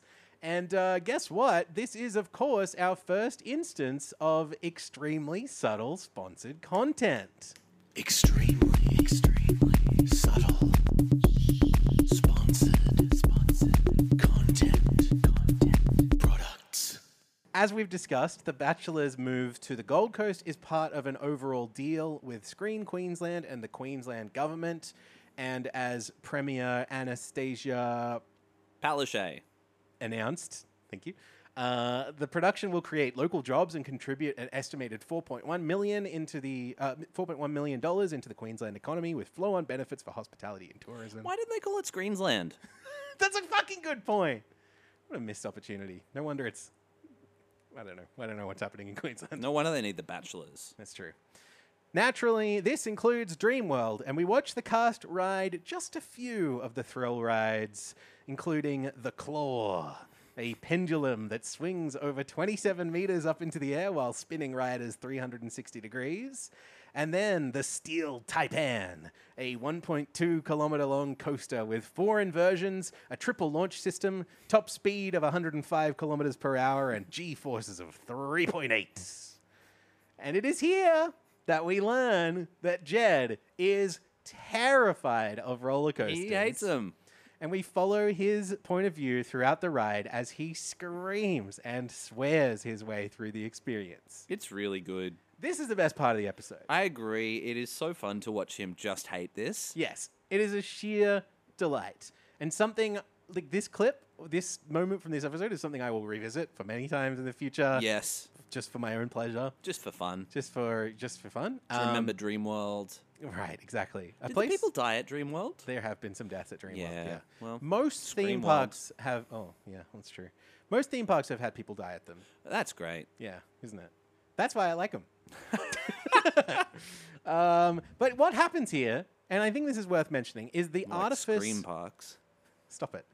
They're, they of course, they scream. The rides are scary. And sometimes they make you die. Uh, the artifice strips away, you know? And, and Jed is in full blown elemental panic mode, um, while next to him, Alicia, Alicia? Alicia. Alicia maintains her composure and basically just laughs at him the entire time. really good. And um, I feel like this is the kind of thing that genuinely builds a connection. Yeah. And I think maybe even more so than your typical fear of height state. Somehow they've keyed into the fact that Jed is scared of roller coasters. It's just such a perfect storm. Um, he is so upset, but he uh, is playing it perfectly. Well, I don't think he's playing it. I think like what happens is an extremely funny reaction. The show putting him in all of these situations where he hates it Yes. is really good. And it's, It's a great runner. huge subversion to what usually happens on these shows. Uh huh. Yeah, it's because true. Mm. genuinely, what what happens most of the time is that we'll find out that a woman is scared of heights and we'll drop her out of a plane. Right. And in fact, they will usually cast a lead who is a daredevil and is brave and Right, adventurous James Bond in and outdoorsy some way, and yeah. fucking honey badger or you know Somewhere whatever. Russell Yeah. Coit ish. Jed feels like he Get has behind. just survived a life or death situation. And Elysia gets to see and bond with the real Jed. Yeah. Jed is someone who, um, you know, has some layers to him that, you know, he is projecting a um, particular image of himself, which, you know, is probably close to how he feels on the inside and stuff. Uh-huh. But, like, we're not thinking about his hair dye and eyeliner and, you know, his punk rock aspirations and all this stuff. Yeah, yeah. We're seeing, like, a guy who's fucking shitting his pants. And uh, a woman who's going like this dude, come on, yeah you know, come I like it a on. lot. Yeah. Yeah. Um, just quietly, I think that it's a real shame that due to licensing restrictions, we didn't get to see any of the following Dreamworld attractions the Kung Fu Panda Rickshaw Ride Pandemonium, Dorothy's Rosy Teacup Ride, Great. the Play School Wheel, Shrek's Ogre Go Round. ABC Yeah. got AB in on Dreamworld. There's an ABC Kids Land. that at Dreamworld. fucking rules. Yeah. Um, the Puss in Boots Sword Swing. It's just a swing. Yeah. okay. Uh, the, baja- the bananas in pajamas fun maze. fun maze is really funny to me. The escape from Madagascar coaster. Oh yes. Of course, the plot of the Madagascar movies is they're trying to leave Madagascar, Yes. not get there, which I think is the, maybe the plot. Mm-hmm. Madagascar heads, don't at me. Um, or my personal favorite, and I Mm-hmm. think maybe yours, Dronky Flyers, the merry-go-round themed after the mutant half-breed babies of Dragon and Donkey from the Shrek movies. No, is that true? That's real. Yes. Mm, that can't be real. That absolutely exists. We didn't get to see it. yeah. Well, look, I my personal favorite is the Charlie's Angel Full Throttle Bottle Ride. That sounds It's good. a really good one. Yeah. Yeah. Um, it's also really rotten timing that the show was filmed when it was, because over the course of the next year, and I'm sorry, you, you may you may have time, but the ABC Kids World and the DreamWorks Experience themed areas will actually be rebranded Oh no. um, to Oh, we've the. lost the rights. Well, yeah, I think so. So you might have to rush down there I'm gonna have to go. to go on these rides for Yeah. children. Um, they will be rebranded to Rivertown and Kenny and Belinda's Dreamland, respectively. What is who are Kenny and Belinda? I'm so fucking glad you asked me, Who are Maxie. Kenny and Belinda? Kenny, Go- Kenny Koala and Belinda Brown Oh are Dreamworld original characters who have been around for decades. yeah. They are walk around characters who are big anthropomorphic koalas. Yes. And along with Goldie the Clown and Cooey the Gumnut Fairy, Fuck off. They make a- Cooey the Gumnut Fairy. they make appearances at the park. Cooey the Gumnut Fairy. They, they sing and dance and they meet guests and Oh. they do daily performances to teach kids about fire safety. Do you know who teaches kids about fire safety? Who's that? Giddy fucking Goanna. Oh yeah, that's true. And You ever Fireman seen him? Sam. Yeah, Fireman Sam. Yeah, there's we a lot- don't need a third. I couldn't thing. disagree more. I couldn't disagree more. Oh. You haven't met these two. Okay, tell me They're- about him. Well, they're fun-loving koalas. oh my god, fucking uh, where's Nutsy? You know what I mean? Where's don't know. Blinky? Yeah. Well, well Give me Splodge the kangaroo. I That's wouldn't all I'm mind. saying. I wouldn't mind a little splodge, but you know what? The season is young. There's plenty of time. Okay. Um, unfortunately, they are nowhere to be seen in this episode. Frankly, it feels like a wasted opportunity That to me. does, yeah. But you know, it wouldn't be The Bachelor if we didn't skip over some of the most potentially interesting people, or koalas, or gumnut fairies. Do we? I wonder if any of the actual cast are gumnut fairies, if they You know- identify that way. You know, Yeah, I think that identifying as a gumnut fairy is maybe my new uniquely, thing. Like someone's coming from Moolambar yeah, that's me. and is like, "I'm a gumnut fairy." Yeah, yeah, I yeah. think that that's really I'm relevant. changing my Twitter bio as we speak. he slash they slash gumnut, gumnut fairy. fairy. Yeah. Great. One word. After the rides, we see the group just kind of strolling around the bizarrely empty theme park, and I thought this was weird. Yeah, they closed it off for the day for him, right? They've probably given them a gap of like three or four hours, I guess. Yeah. But um, yeah, it's really weird. Wouldn't you want to show it as a place that's full of life and activity? Full of people. I would have to assume that's why Belinda and Kenny aren't there, right? Oh, they got were it. Not permitted in. There's a cap on population inside. You know, Theme park to yourself though. wouldn't that's hate the it. dream. Mm. Wouldn't hate it. Yeah, would kind of give anything for it, to be honest. Think about how short the line for fairy floss would be. yeah, no, no line. No line. Gumnut fairy floss. Exact. Right.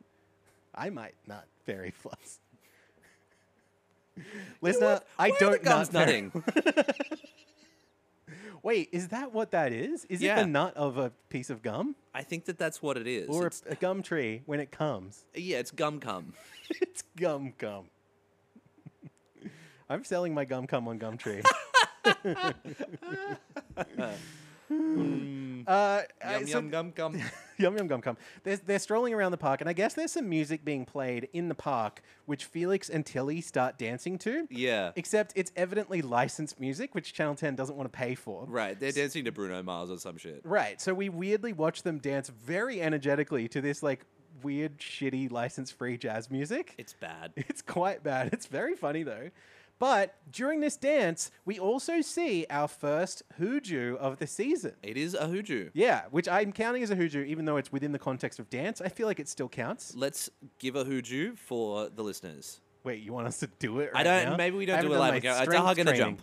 Yes, it's a, it's the hug jump. It's something you see on, on Bachelor quite often, and, and it's basically it's often at the start of a group date where someone Yeah. will like sprint up to the batchy and then like do a spring onto them, and then they will hug like while the woman Catch is kind me. of in midair. Yeah. Yes, exactly. Um, The reverse hooju is my favorite, what's that? where the man runs at the woman. Oh, sure, yes, which happens quite rarely. Yeah. and particularly like you wouldn't see Felix doing it because he would probably kill any of these women. Yeah, I think that I ca I'm look to be honest with you. Maybe that's how. Maybe that's how we get rid of Steph. Who's Steph? I don't know. I There's don't know. certainly some people who could be weeded out this way, though. Yeah. Uh, some ITMs from Jess are sprinkled in, who observes that Felix is being a little bit distant. Although you know it's a group date, you can't be talking to you the whole Mm-hmm. Standoffish. time. Yeah. But soon after, she pulls Thomas for a chat Mm. as they stroll towards Dreamworld Fudge and Nut, which is a, the name of a candy shop. Dreamworld Fudge and Nut. And they take a seat weirdly. Get your gum gum here. Get your gum cum and your nuts. Nuts out for the gum cum. Round the corner, fudge is made. Ah, good. they- good. They, take a seat, like perched on the edge of a planter. Jess talks through the insecurity that she's feeling about Felix's demeanor since the big reveal.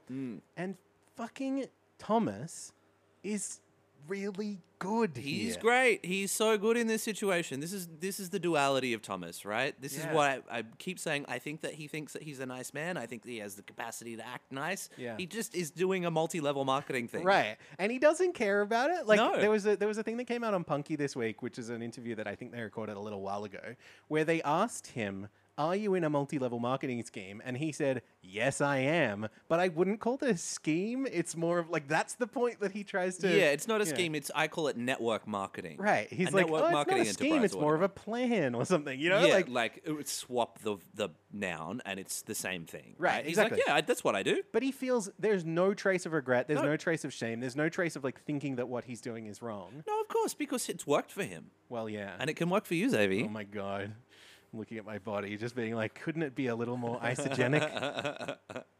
uh, but w- what he does here, and it's crazy that I'm liking this so much. He centers the conversation on what he, o- on what she wants. You know, less, let you know, Jess should be worried less about how to make things right with Felix. yeah, and more about like how do you feel you know which it Oh, should be it's the most really basic thing good. ever It's obviously really the bar's low Yeah. but hearing him say this in a quite unexpected way fucking really worked it's one of the better like moments of bacheloring in the show Mm-hmm. um, we get to hear her actual thoughts on monogamy for basically the first time at this point as well and you really feel that she's looking for a partner who is open-minded Yep. who is ready and willing to discuss it with her. And she's unsure whether Felix wants to do that and wants to continue with her. she's looking for a partner who is spiritual, yeah. partner who sells knows protein Oh. about shakes to powders children. and- yeah.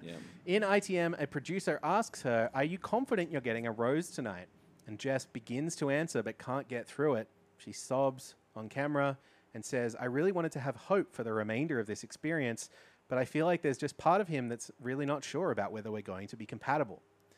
And this is kind of hard to watch. She's like truly quite upset. yeah. Um, and a- again, this is one of those things where I'm frustrated because in any other situation, she would just tell him to get fucked and be better off for it. Sure. But this situation, as we said, is designed to put so much pressure on her to stay Yeah. and try and wait for this shithead dude to try and figure out his own shit, you know? Yeah, yeah. The power dynamic is is entirely off. Yeah. Hmm. The thing that struck me here was the producer giving the prompt again. Did you see this? Yeah, they're egging her on. Well, so basically, they're like, "Do you think you'll be ge- getting the rose?" And s- she sort of like gets halfway through and then breaks down. Right. And it's presented as helpful, right? Yeah. You're giving this confessional. I'm just going to give you the last couple of words that you said. Hmm. And the producer goes like, "But it feels like," and then she goes, "But it feels like," rah, rah, rah, rah," Yeah. right? Like that is such. It's great TV producing to begin with, but it is also so. Uh, so in service of getting the confessional at the expense of what her um, letting her have her emotional Yeah. moment or something. This moment in particular struck me that she starts she she answers a question and I and I noticed when they they- they show the producer asking the question and Yeah. I go, why are they showing the producer asking the question? Yeah. And it's because she gets partway through and then starts crying. Yeah. So that then they couldn't show the remainder of that clip without showing her begin to cry. Right. Mm-hmm. So it makes sense for them to keep this whole chunk together. But as you said, it's really good producing because then you feel the emotional journey that she's going through. Right. Where she starts out like it's just a regular ITM. Yep. And then towards the end, she's like really uncovering a deeper layer of vulnerability. Yeah, and just if you are new, ITM in the moment. Oh, sure, yeah, yeah. We've probably said it 200 times on this episode can already, say? but sorry if you uh, if you're new. Um, anyway, I have to imagine that we are leaning towards Jess switching bachelors, Yeah, and uh, probably for Thomas, for better or worse. This is Yeah. a guess, but you know the the level that he opens up to her, the level that she is questioning whether Felix is the right bachelor for her. Um, I wouldn't be too surprised. I think that's certainly true, and it adds. This is where having three bachelors adds that layer of complexity because Sure. Thomas introducing himself to this situation. Yeah. even if it is in service of being like, "Hey, look, I can see this thing with you and Felix is kind of weird. Yeah. Hmm. uh, can I help you?" Is pr- like he is coming off as the knight in shining armor. Yes, and that then raises him as a potential romantic possibility Right. within the confines of this show. So we cut right to the rose ceremony. Jesus Christ, there's so long to go. This is the Right. point at the, which I realized there's fucking 45 minutes left in this episode. Yeah, yeah. It's um like at least at least 25 minutes of show left without Yeah. counting for ad breaks. Yeah. So crazy. Um and yes, uh, despite 11 women being safe from elimination due to not being invited on the group date, yeah. Osha invites all of them to get off the couch and come stand to the ne- to the other women anyway. Just for fun. Let's just see what happens here. Yeah. So we're all in, and the crew has to try and find a way to cram the fucking 27 women and three men into a shot together. Great. There really are a lot of fucking people on this show. There's so many people on this show. To be honest with you, listener, we don't know their names yet. no, there's plenty of them. I mean, I'm even for the ones that we're talking about, I'm looking it up before I write my recap, and I'm How many can you name off the top of your head? no, I don't want to do this. I can do four, I think. Hit me. There or maybe five. There's Naomi. She made out with Felix in the last episode. There is a Naomi. Yeah, good call. Okay. Yeah. Then there's Jessica. She's been the center of conflict. She's in the open relationship. Correct. There's Tash, who is the villain. Yeah. There's Jasmine. Mm-hmm. There's Abigail. That's Yes. five. Oh, and there's Crystal. That's six. Yeah, real good. Um, I want to mention Leah, Oh, Leah. Yeah. Yep, she's there. I can name her. and I remember Crystal pretty well too. Uh, we just talked about her. Oh, you mentioned her Yeah, yeah, already. in well, fact. that's how quickly I brain, uh, name is managed Oh, from my brain. and then there's CJ. yes, CJ exists. CJ exists, and the only reason that I know CJ is because she is giving wonderful confessional at yeah. all times. Okay, right. I remember CJ because I'm actually on a CJ diet. anyway, uh, so this is our introduction to what seems to be the new. That one was just a fart. and it was actually me. Um, this is also our introduction to what seems to be the new style of rose ceremony. Yeah. Where instead of, this is how Osher explained it in a podcast I listened to. Noisy sip of water you just took. Yum. I love it. Um, instead of using voiceover to illustrate what the women and men might be thinking while they're suffering through their time on the bleachers, Yes. now there's an attempt to create an open and direct dialogue and you know at least what might resemble one Sure. and i'm using the term for better or worse a lot of times this season but uh, I, I will use it again here certainly makes for some interesting tv asha is put in the unfortunate position of instigating a lot of this Yeah. which is not very becoming for him It's not becoming for him, but I think that he handles it relatively gracefully. I agree, but I do like this is the point where I'm like, he is stooping to the level of this show That's true. in a way that it doesn't always feel like he is. There's a Sydney Morning Herald, Herald article from this week that's called "We Need to Save Osher from The Bachelor." Again, Sydney Morning Herald is a Channel Nine property, so Oh, true, yeah.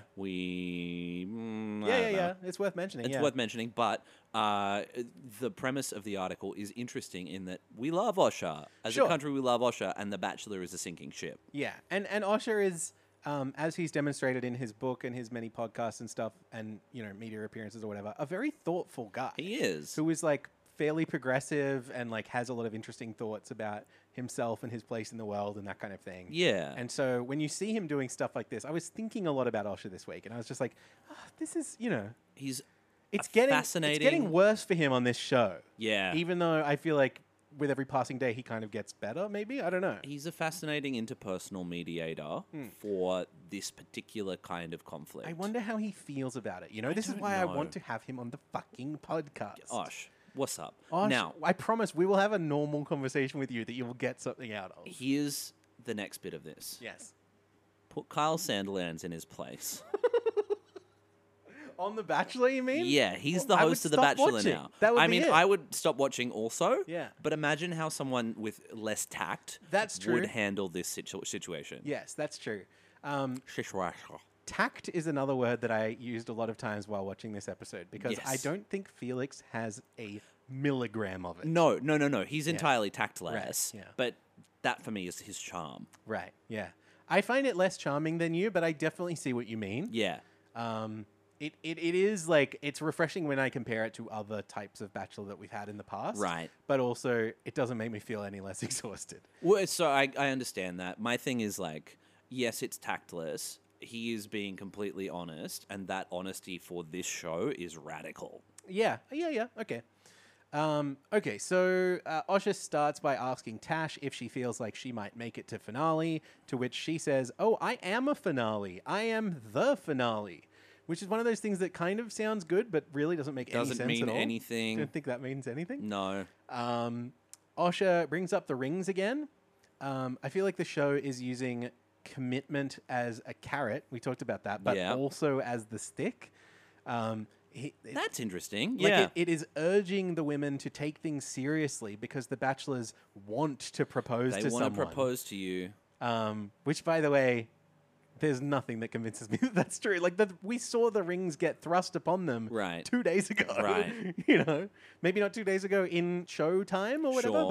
but uh, it doesn't. They didn't come here with the idea of doing this. No, none of them came in being like "I'm because they going to wanted get a married." big reveal on night one, Yeah. um, and the bachelors to go all go. Oh, Ooh, Except for Thomas, who went. I'm thinking about getting married right now. I think actually it's time. It's right probably now. time Good- that yes, I get exactly. and and I will get married.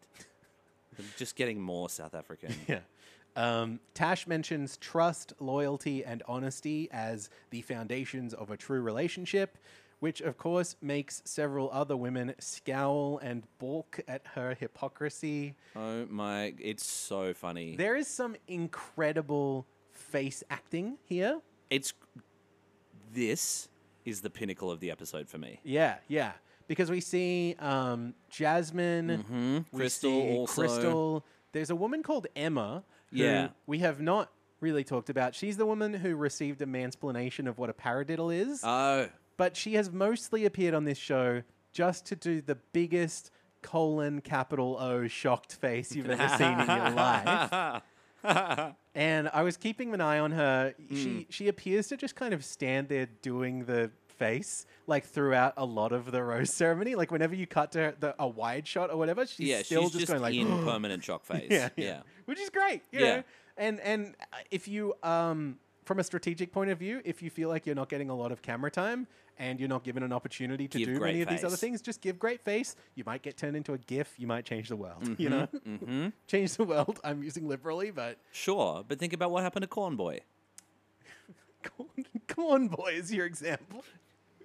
He did love corn. He loved corn so much. Right, yes. Changed the world. Well, I think about there are people from Bachelor that aired like ten years ago that you Mm. still see popping up in GIFs because of the face they made one time. or Certainly. whatever. Michael Jordan crying, Alonzo mourning. There's a lot of great ones. Yes, some of my favorite people from The Bachelor. Uh-huh. Yeah. Um, the like guys who are carrying the um, the pole bearers who are like start dancing or whatever. Yep, that's that's a really really good Let's one. just n- Remember when describe Kombucha gifs. Girl was the Bachelorette? Yes. Yes. That was great. that was good. Uh, we love Bethany Brownwing or whatever her name is. Bronski, Broski. Got it. Brielle By the way, pass me another Ban- Broski, my dude. under 99 cal. It's less than a piece of cheese, I tell you. We have here some delicious, refreshing beverages handcrafted by one of our favorite ex Bachelor stars who we won't name until they reply to our DM that we No, sent come them. on. We tagged them and they did not get back to us. No big deal. I wish I could tell you what the name of this refreshing, low calorie, beautifully designed beer that is directly linked to a television show I like Yeah. is. You know, and it's like it's a real shame that the giant taco from the Masked Singers beer. Do we know who played the giant taco? Uh, Probably it was Ben. Who can say? Ben Who. Lee. Oh, was it? I don't know. He was on it. for No, some- wasn't he a prawn? Nah, Ah, that was someone else. Yeah. I forget who was the the prawn Hmm. was the um no that was a, dr- an- a separate episode of Drag Race. We've really gone down a I remember that that though. That was funny. yeah. Because wasn't that queen from Ballina? I could be wrong. No, I'm the queen of Ballina. I'm so sorry, Your Honor. Your Your Honor? Your Highness. My anus. Your Honor. Your anus. Round the corner fudges. right? so the rose ceremony continues spinning off its axis. Osher eggs Is on this Tash. Beyblades. What's going on here? I wish. They should have to resolve all their interpersonal conflicts in the Bey- Beyblade battle arena. I think that's the way to do it. let it rip. Green circle, white dragon. Sure. Uh, Tash says, I don't feel like others have the same values as me. And then uh, Osha points the attention to Jess, who says to Tash, I value the fact that you are being honest with yourself. That's Yeah. so fine. And Yeah. thank you for sharing that with me, particularly in this group environment. If that's how you feel, that's how you feel. But I've been true to myself and I've just got to keep going with that. So good. Pretty reasonable. So good. Osha highlights that this might be the first time that many people are hearing about polyamory. and asks at what point Jess would normally disclose this to somebody that she's interested in, um, which is a fair question. And she says, pretty justifiably, in my opinion, that there is a right time, and it's not really in a big group setting like this, and she would have liked to do it on a single date. Right. To me, that's very reasonable. Uh, Absolutely.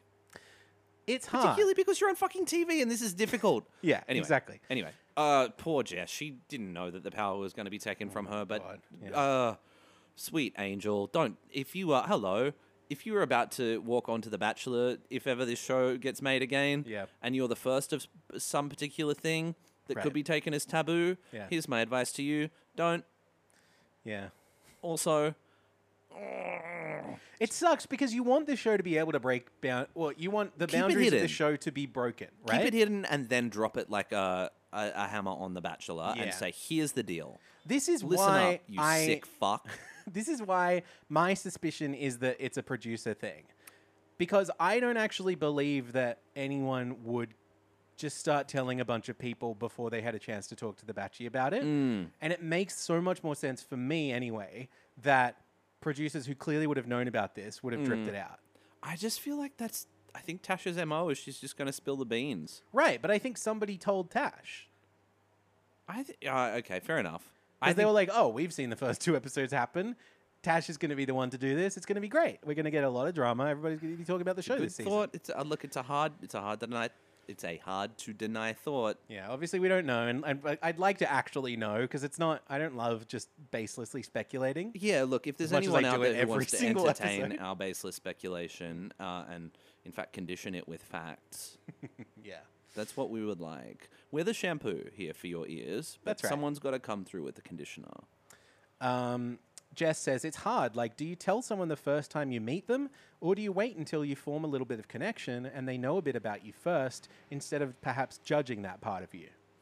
And it's a good question, and I think I, I do wonder if this would have actually helped with Felix, because he seems to have pretty close-mindedly jumped to the worst conclusion regardless. Yeah. Um, but it is it's a fair question. Mm. I think there are there are multiple schools of thought about when to drop this information. I think it's probably different for different people and different relationships. Yes. However, I don't think that anyone would argue that Tash was in the right by making the choice for her. No. Right? Like she Tash takes the power away. That's Exactly. No. No. No. No. No. yeah. Like maybe it's better for Jess to tell him earlier, maybe it's But up what to- you know, opportunities maybe it's has she better- had? Well, that's true too, because they truly have spent almost no time together. This It's- is episode three, episode and the first three. episode was a speed date. Right. The second episode pretty much was one cocktail party, and Like, then a was she second day meant when he to- like when they sucked were on face of dancing others. together? Yeah. in the under the roller doors. Yeah. Was she meant to be like, this is just how my current boyfriend holds me when we dance? or Right. whatever? Like, Exactly. yeah. You know what this I mean? Is, like yeah. This is the that's maybe polyamory the cha cha. only time. right. Yeah, exactly. This is a song This is the called dance of my people. My Two Boyfies. or whatever, that they dance to. Uh, Osha, seeing Jasmine's reactions, we mentioned before, um, gives her the conch shell. And she says, I think at the end of the day, it was Jess's business, and it was really awful of Tash to go out of her way to tell Jed. Correct. I agree. Don't say it. And from here, it really collapses. Tash maintains, quote, those are my beliefs. She's got her beliefs. I'm an old school romantic, and I've got one boyfriend instead of two or three. This is very distressing. This is this is regretful word choice. Yeah. At its kindest. Yeah. And you I know? think she's just she's she's saying it quite part loud. Like she's just saying like Dog, yeah. I'm a conservative, Yeah, basically. you yeah. know? Um, Crystal says, I'm sick of these two. Marjorie adds, at the end of the day, we're talking about women empowerment. And you went to Jess yesterday and said that she, referring to Crystal, should rip her extensions out. So is that women empowerment? Crystal tries to defend herself. Marjorie and Tash continue to escalate. This is yucky. it's a huge to do with some very bad audio mixing. Oh, Little bit- I agree. a little bit hard to follow. Um, they have to subtitle a lot of it, and you can Well, hear you like can hear that it's cut together. right, and you can hear the parts that they've like ducked background audio that's clearly louder, and you know, Yeah. um, no one cares. Every, they're trying their best to yeah. make this coherent. sure, because Uh, it is like thirty thousand people all talking at once. Yeah, exactly. How do you? What's the sound of thirty heads screaming or Yeah. something? You know what I mean? and I don't envy the um, loggers. You know, the people who Yeah. have to sit there and like transcribe all of the things that everybody says into their particular microphone so that they can Right. then figure out which shots to collate back in together and which audio to use and all that kind of stuff. bring that in. And you, to our friends also who uh, might be listening, who may be hard of hearing or, or whatever, like Sure.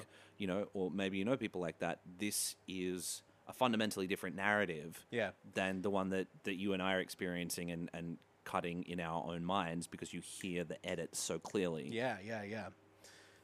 Um, Osha gently intervenes, saying, Ladies, ladies, at a volume which is audible, but not an actual attempt to stop the argument from happening. No, this is. May we have some decorum? If anything, I feel like this is actually him escalating it. It's Like pretty he's funny. playing the role of somebody who is not, who wants it to stop, but in a way that makes it clear that he, in fact, you know, it's for the benefit of everyone that this keeps going for a while. My friend Carl broke up a fight when we were 18 Hmm. by yelling, Gentlemen! but it really took like all of his all of his vocal significant vocal chops. Yeah. Well, it does. I mean, if you actually want to cut through, you really have to be extremely loud, especially Yeah. with this many people talking. Because you were hurting cats. right, exactly. Mr. Snuffleupagus was one of one of the cats, I believe. Oh, y- oh, no. no, no. No, no. Um, he is acting his little heart out. He says, uh, well, clearly there's a lot to talk about tonight or whatever. I'm He's like, trying his absolute best to say keep going, but Yeah. also we have to keep this constrained. I the think this is so tightrope this funny. man is walking. Yeah. Oh, Him playing the role, you know? mm. Yeah. Of like uh, someone who is trying to wrangle this but failing or whatever. Don't but do. Yeah. Yeah. Um, it's uh, it's very clear that this dispute is exactly what the producers want, Right. which is drama at all costs. Uh, but to me, I feel like it leans on the most tired tropes of reality TV, where women are portrayed as opinionated, gossipy, and bitchy. Yeah. In a way that, at least for me, is just not very fun to watch. It's so it's so not fun to watch. My mum, I was watching this episode with my mum in Ballina. yeah. She kept going, boring. boring. Yeah, really good. And th- my dad was getting into it at this point, and I was like, this I This love says a lot have about you who watched I much am. of this show with your family. I've watched the all three of these episodes with my mum and But I my mean in the dad. past. No, never an episode. yeah, so that's kind of a it's kind of a fascinating lens to have viewed these through. Yeah, yeah. Um, I watched them with somebody who's been staying over Uh-huh. in my housemate's room, who is Yeah. a first-time Bachelor watcher. Oh, hello. And I had to explain, like, well, it's not always like this, but it's always a bit like this. It's always kind of like but this, is stronger. This is more pungent. Yeah. you know. Yeah, absolutely. And they don't normally have three guys, but like, you know, uh, it's a lot of like a lot of that. But, Yeah. Um, we're not quite Bombay Bicycle Club. We're like Bombay Unicycle Club on the way that on the way there, you know? Right, right. As for the actual roses, no shit, they send home three people you've basically never heard of, and all the people involved in this storyline live to ruin another night of television. Jed picks Alicia, Thomas picks Lou, Felix picks Crystal, Jed picks the other Jess, M- Maths Couldn't Jess, tell you. Dark Jess, Okay. Dark Jess. you know, parallel Dark Right. Jess, Yeah, okay. Bizarro Jess. Right. Um, Thomas picks Lauren, Felix picks Tilly, Jed picks Courtney, Thomas picks Janae, Felix picks Ebony, Jed picks Bella, Thomas picks CJ, and Felix picks Jess. So it's farewell to Abby, Emma, and Aylin, who receive brief hugs but no Oh, yikes. FaceTime or voiceover because their stories do not matter. I Uh, don't and can't recall any of them. Do you have Instagram information for me about these I women? do. Yeah, yeah, yeah. So just briefly, let's chat about them because the show did not bother. Abby Miller, I learned Has a second name. has a second name. I also learned she is also 21. So Oh. I missed this the first time, but there is a chance that she's the youngest person to ever appear on the show. Sure. Actually, she's the third of our 21 year olds on this season. Um, even her like 10 play interview didn't give any information to work with. Really, she's outdoorsy. She likes sports. Okay. Um, it's it's also wild to think that she did such a thorough scrub of her Instagram that she now has only 14 posts there, five of which were posted by the Bachelor staff, Great. and none of which. This feels mean, but none of which show any conceivable character traits, as far as I'm aware. Anyway, when I first recorded these Instagram stats on January 5th, Abby had 6,624 followers. And now that her time on the show is up, she's sitting at 6,721. So that is Worth a it. total gain of 97. Worth it. Emma Lewis, the 25 year old from Melbourne with the great big surprised faces, Oh yeah. who got mansplained about paradiddles. Paradiddles? I can't believe that's all I know about her. Thinking about this on the same week that George Pell died, you know. Oh no. Oh no, but I mean, I'm, yeah, fuck yeah. Mm. Rotten hell, you piece of shit. I can Uh, say. not rotting in hell and not a piece of shit as far as I can tell is Emma Lewis from Melbourne. Entered with 2,600 followers and has worked her way all the way up to 2,668. Hell a total yeah. gain of just 68 followers. Worth it. It is staggering that these women have not been able to, not been allowed to touch their social media for almost a year. Right, since and this they was will filmed. not be able to touch it again for another couple of weeks Uh-huh. until and this the is clause the reward that lapses. they're getting for all that, Yikes. you know? Uh, finally, it's farewell to Aylin Sakasi, I'm guessing, or maybe Sakachi. I did, don't don't know who this woman is. This is a 25 year old woman from Queensland who I have not had the occasion to mention even once on the podcast so No. far. She has not come up. I learned from her 10 play interview that she is, or at least speaks, Turkish. Okay, Um, and it's unfortunate to see another one of the women from a not entirely white Australian background being sent home without so much as a minute of camera time. Mm, that is very frustrating. Aylin entered with 1,097 followers and is leaving with 1,151, a gain of just 54. Thank Fucking you hell. for doing it for us, Ayla. Aylin. We've said it before, but the Instagram minders thing, the fact that they're not allowed to touch it for so long, just means that nobody is fucking following these people anymore. Right. Mm. Like it just doesn't have the effect that it used to have. It used to be that even if you didn't place very high in this show, you could at least count on a little bit of traction on social Someone media. is going to pay attention to you, but ever since they've swapped to the minders format, that has Unless you're in the final three or whatever. died in the butt. that's that's it, you know. Yep. So anyway, more Instagram chat soon, but that is not the end of this episode. Yeah, this was the most confusing bit for me because there's like still at least in Like 10, viewing time, maybe 15 minutes. 15, 20 Yeah. minutes, I reckon, still to go. And I'm thinking, what could possibly happen next? Well, I'm sorry to tell you, there is a whole other extremely exhausting storyline to kick off. can't wait to talk about it. So after the rose ceremony, Tash grabs Jed to vent. In ITM, she says, I need my partner's support. talk about overly attached. It's funny. It is funny to hear her calling him her partner. Yeah. Like, My boyfriend, my partner. No, no, Okay. no, no, no, no, no, no, no, no. she tells him that the atmosphere in the house is like high school. They're all such bitches. Yeah. I hated being a bully in She's high got school. a bit and of I hate- Jamae. Oh, let's not raise this gr- grim specter of Jamae on this podcast. Fair I enough. don't want to talk about fucking Chris Lilly. No, I think that I, I agree with you. I think that Summer Heights High is where Chris Lilly got as close as he could have to piercing the zeitgeist without doing anything super probo. Yeah, you might be right. Although I haven't rewatched it since it aired, and so I don't want to say anything All on right. the topic. I agree that he has certainly done some much more questionable. Yeah, things. there you go. I can definitely say that. Uh, she clarifies that she doesn't want to leave the house, but she's having a hard time. And Jed reassures her that the connection between the two of them has got nothing to do with anybody else. Great. This is very phony baloney. She is spinning him round her finger. Right. Um, and of course, it plays out right in the open, right in front of Crystal and Jasmine, Yes. who are spectating, and they they commentate saying now she's going to work her, you know, bitchy, bitchy, bitchy. Yeah. Um, I just feel like nobody is coming off incredibly well in this No episode. one's coming really. off great. The thing is that Obviously, there are there are people coming off worse than others. yeah, exactly. And this is what we're dealing with is degrees of worse. Yes, but what I was talking about up, up the start with the, the dynamics of the intimate strangers, um, Yeah. style is that everybody gets dragged into the muck, you know. We're all competing against each other. Yeah. And in this case, Tash is doing the best job of competing, but it's presenting her as the worst person on the yeah. TV. Yeah, yeah. So moments later, Crystal and Jasmine have joined the conversation with Jed and Tash for some reason. Krasman. Krasman have joined the conversation with Jash or Ted. Your classic Krasman and Jash. Craftsman.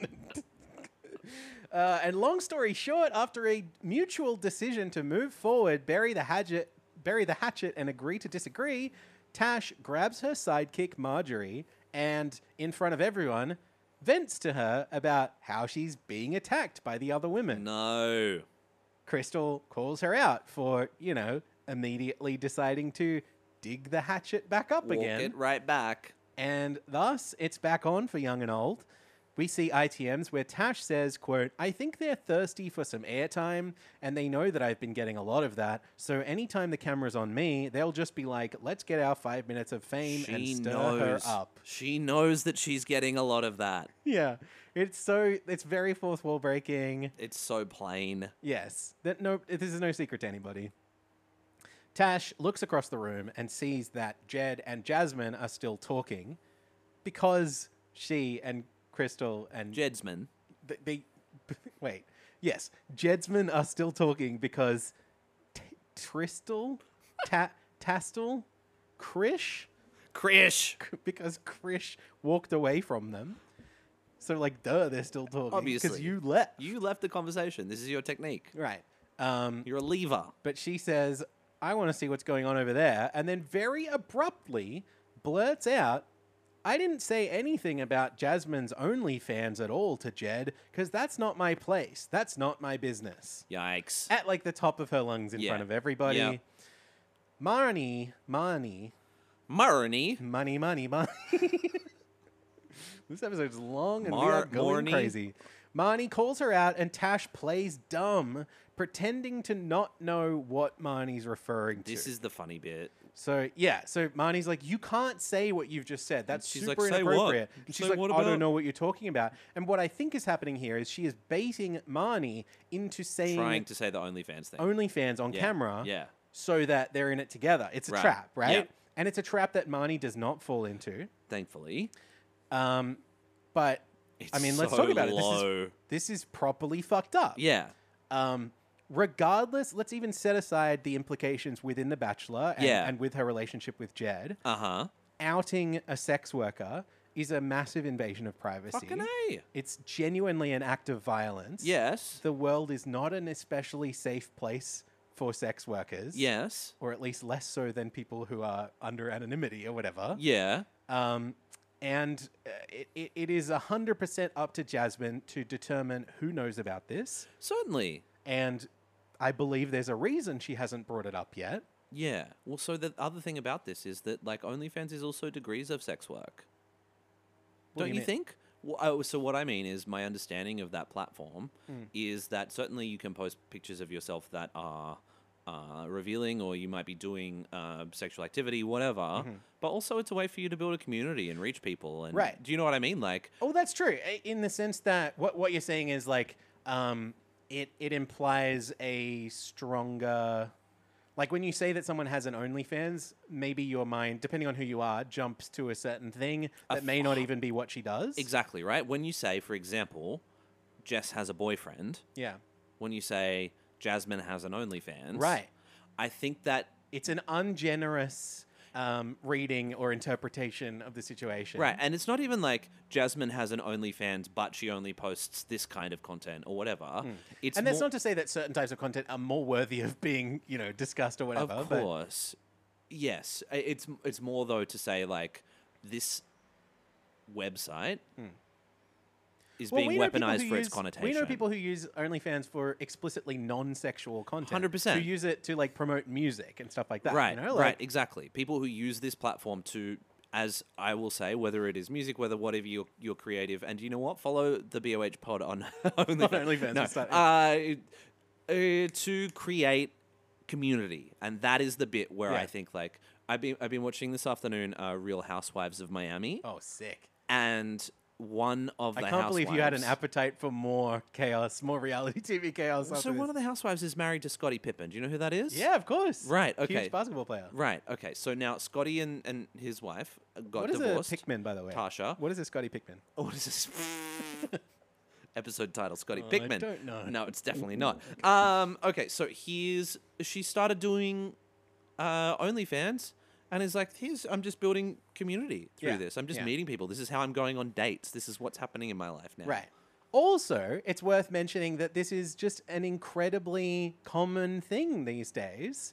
that Totally. especially during the pandemic where other lines of work were maybe not as available to lots of types of people Yes. but also just with the normalization of conversations around this type of thing Yes. that this is very widespread. There are plenty of people from The Bachelor and from Married at First Sight, which is a world that she's very familiar with. Yeah. And like from The Real Love Boat Australia. And like, Certainly. all sorts of people are getting on OnlyFans right now. And it's great because it, you know, we talked about this in fucking Abby Chats on our Patreon feed. True. It is sort of a democratization on some level anyway. And obviously the platform is not without its own problems Right. but it is allowing people to put sex work or you know whatever they choose to get the platform for into their own hands. Absolutely, right? It takes the power away from producers of, let's say, abject pornography, Sure. which in its own, if you want to consider it, uh, uh, I has don't its know. own pluses and minuses and yada yada.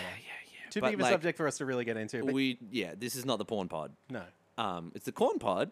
Do you know who's good? Jonathan Davis. I yeah. love porn. It's a big lump with knobs. Ay, ay. Uh, yeah, I mean, look, this is it's wildly irresponsible. It's anti-sex work, and it belies what seems to be a really conservative worldview that Tash has, or at least maybe, if I'm being charitable, it's the character she's playing or whatever. Yeah, I don't but know. I don't think if you didn't really feel this, I don't think you would introduce this. you I know. agree. Yeah, I think that the most charitable way to view it is that bringing this up is a choice that she knows will have negative connotations Hmm. because for Jasmine because of the platform. Yeah. And, you know, any publicity is good publicity for Tash, and she wants people talking about her, and here we are doing it. So Yeah. great. Uh, she piles it on in ITM. She says, What's her name? Yasmin? Jasmine? Again, doing that same shit. I don't really care about her, to be honest. I think she's very jealous and very intimidated about me, but then I don't blame her. Maybe she's not here for the right reasons. Maybe she's here to boost her OnlyFans up because she is probably her only fan, to be honest. If you want to be an OnlyFans person and get your name out, then I don't know, don't come in here and try and find love. Just profoundly upsetting shit on so many. Yeah, it's so gross. I don't like any of it to be honest. Whatever an OnlyFans person is in her eyes, right. that's upsetting. To say that somebody who does that is not worthy of less also worthy. finding love, Exactly. very Stupid shit. distressing. Um, also, just the idea that she might have come in here to boost her OnlyFans up. I found her OnlyFans to be very hard to find. This Oh, yeah. week. I Did you find not it? manage to find No. it because everything that comes up when you search for it is shocked reactions from news outlets about this thing that Tash fucking did. Right. So Tash has managed to make even this about herself. dominate the news cycle. And so the other part of this then is that we should consider I don't know, is the OnlyFans maybe offline? Well, Does that it wouldn't shock me. exist, I was right? Hmm. also looking around on TikTok because I, I we do the I did Instagram that stats too. on this show. Yeah. And I was looking around on TikTok because I was like, we've kind of ignored this. I mean, it's Yeah. something that I like to be aware of and discuss, but I don't track the stats for it. And I No. feel like I should because I was learning this week looking at TikTok that some of these people who have a lower follower number on Instagram have got heaps of followers on TikTok. Right. And maybe they're growing. But one thing I noticed is that all the TikToks are on private. Right. Yes. Everyone's everyone's talk is private. Right. So TikToks are private, Instagram's private. Presumably everything's locked down. So maybe this OnlyFans will become more visible. And, you know, I hope that she is able to get something positive out of this and get a Yeah. bunch of new subscribers and followers and stuff and like It make a becomes bit of fucking money. good on and- her if that's her proclivity and her choice. Right. Sick. And because like she didn't have a fucking choice in this happening, so at least you would hope there'd be some like Right. silver lining, you know. And the other part of this is can you imagine one of the Instagram minders being like, oh, got to update Jasmine's OnlyFans? Uh, well, yeah, because isn't it? It's like monthly subscriptions, right? Right, So, uh, yeah. I don't know. Who knows? If you are currently a member of Jasmine's OnlyFans and would like to approach us, uh, you can remain anonymous and just let us know what's going on on there, or if you'd like to let us know what the username is or whatever. This part of the podcast is it going to stay in the cut? Who Who knows? can say? Tash says that Jasmine told her privately that she wanted to speak to Jed about her OnlyFans at some point. Do we believe that that's true? Why would.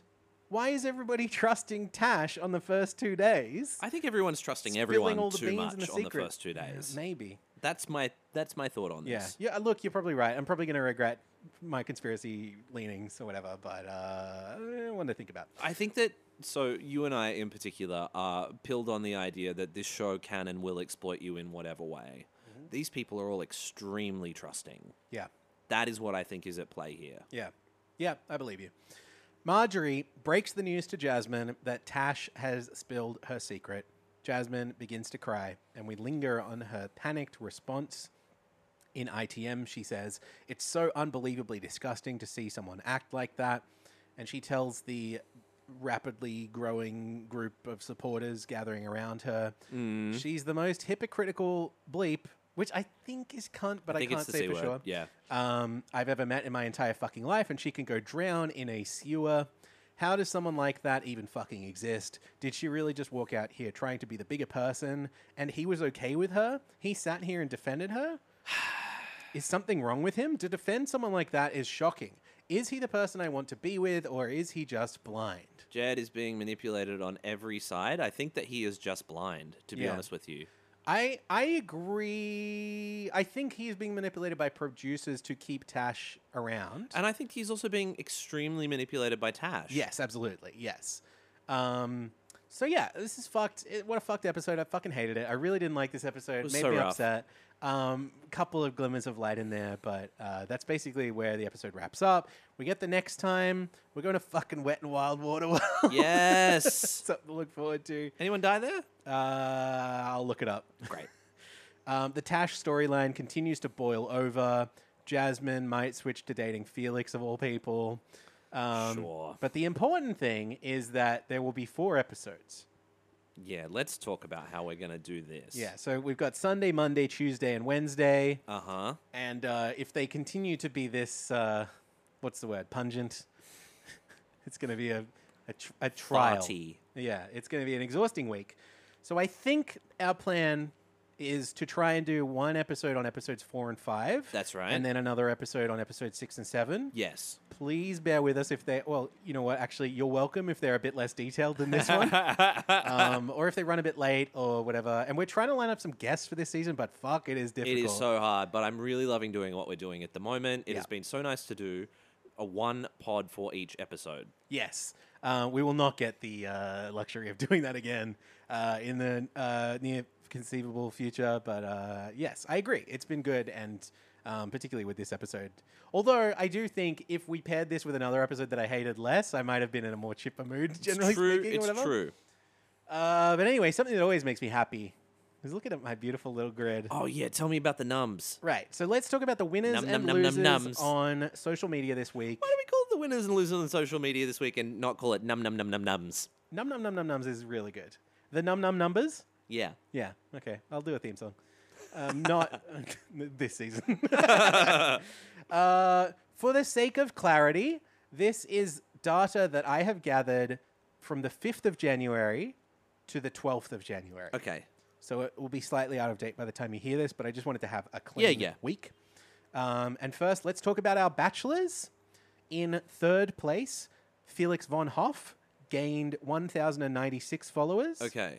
with Thomas Malucelli, Malucelli in second with 1,416 new followers. Uh-huh. And then Jed McIntosh in first place with 2,878. All right, Jed. Yep, not too bad. Uh, but also, who cares? But I have been looking forward to talking to you and our listeners about these other gains all week. I am so excited. Yeah.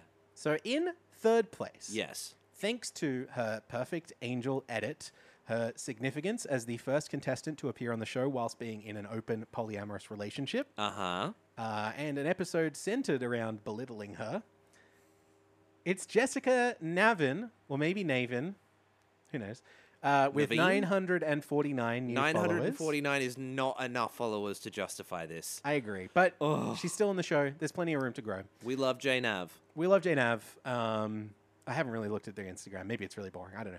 Uh, in second place, with a big leap of 3,727 new followers, This is pretty good. is Marjorie Griffiths. Now, how is that possible? So, Marjorie aligned herself with the main character of episode three and has evidently seen some of the benefit on her socials with a Uh-huh. gigantic influx of new followers. Of course, in first place, is anybody surprised to see this season's villain, Natasha Tash Zwanetti, an expert player who soaked up dozens of minutes of camera time, monopolizing the show and the lion's share of followers this week with 11,318 new followers. So it goes Tash with 11,000, her sidekick, her minion, Marjorie, Mm-hmm. Marjorie, yeah. with three and a bit. Yeah. And then everyone else is under a thousand. That's right. that's fucked. So up. that's a fucking lot of followers, right? For uh, for old Ah. Yike. Tash. That's almost for perspective. That's almost four times as many followers as Jed, the most follow, you know, more fo- most new Mm, what was followers. Tash than- starting with? Uh, let's see. Uh, so okay, let me let me let me narrow the scope a little bit. Okay. here, okay. So I have actually been checking the follow follow accounts a little bit more often than once a week. Uh huh. Unfortunately, I wasn't super regular with it, but I've been trying to keep enough. on top of it, um, much more so than anybody else. Um, and I can confirm that between 11:45 p.m. on the 9th of January, Uh-huh. so a few hours after the premiere aired, Yes. when I should have been going to sleep, Sure. between that time and 4:30 p.m. on the 12th of January, a day Okay, so we're looking at two and a half days. yeah, a day after the third episode aired, within that span, Tash gained 9,150 followers within the space of less than three days. Incidentally, Marjorie's follower growth was also mostly within that time span, with 4,123 new followers happening between those same times. Wait, Marjorie had 4,123, but she only gained 3,300 and something. Wait, hang on, let me double check. I might have done the maths wrong. Max, I checked my, my numbers and they are correct because she then lost some of the new followers that What? she gained. Uh, but Like a thousand of them? Roughly, yeah. That's wild. Okay, So- what's happening here? I am not even suggesting this. I am certain I went and checked out some of Tasha's followers. Oh my god. Has she bought followers? These are the most obvious dummy accounts I have ever seen in my life. That's fucking Tash wild. is followed by hundreds and hundreds of Instagram accounts with between two and four followers, Oh my god. with like a random assortment of pictures that they've clearly just scooped from elsewhere This on is fucked Instagram. Up. Tash is buying Instagram followers, and we have the scoop about it. Nobody else knows about it, and it's so fucking funny to me. That is incredible. because I don't know. Is it is it some insecurity about the way she's coming off on this? Is it you know we c- we can't really read into it, but it's so fucking funny. I can't wait to see if she does it again, which we Okay. can't rule out. It was so so here's what happened, right? Tash has allegedly come into a number of followers, like 10,000 roughly. Big big number, yeah. Mm-hmm. new followers who many of whom have between two and four followers on Instagram. That's right, exactly. Listeners, we're not saying, but we're saying. It sounds like I'm saying. yeah. Max maybe isn't saying. Christ. Pretty interesting, right? That is so unfortunate for her. yeah. Do, yeah. you, do you think that she just didn't think that anyone would notice? Well, look. we have two possibilities here. What the Either fuck? here are the two possibilities. Let me present them to you. One, Okay, okay. She thought nobody would notice. Yes. and she thought she could get away with it. Uh-huh. Which, like, people do it all the time. Yep. Not a huge deal. Sure. The other possibility is she knows that we here on the Bachelor of Arts podcast are keeping track, and she wants me to highlight her square she in wants my Excel to be in sheet the number one spot. with the That's gold color fucked up. for this week. Isn't that so funny? Let's just have to like we'll keep track on this. yeah, yeah, of course. Oh, jeez. You don't have to tell me twice to keep track of the No, Instagram followers, obviously. my friend. Uh, so that is Oh, that Pretty is funny. phenomenal. yeah, and with that, that's all I got. Oh, that is so so delicious. What a roller coaster How of would an you do- episode. Mm-hmm. well, you take your words and put them back in your mouth for that. Okay. nom nom nom. the Jesus nom nom numbers. Do you know what? We we ended on a high. Somehow you know what? This is the best podcast that's ever been released. this is the best podcast that we've ever done. There is Schadenfreude up and out the wazoo. Uh-huh. Oh, this is so good. Listeners- The villain of the season is buying her an Instagram followers allegedly. Allegedly, hypothetically, Could so, so could someone be doing it on their behalf?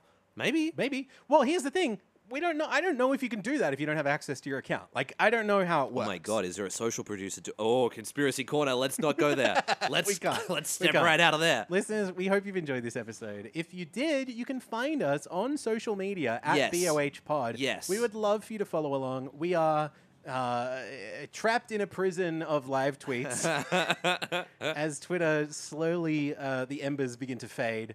Um, we are there every fucking time they put this show on the television. Every mini of every day. Every Minnie the cat of every day. What's up, mini? We love Minnie. Um, huge shout out to Minnie, a good friend. and Of the uh, podcat. Of the podcast. Of Yeah. the podcast.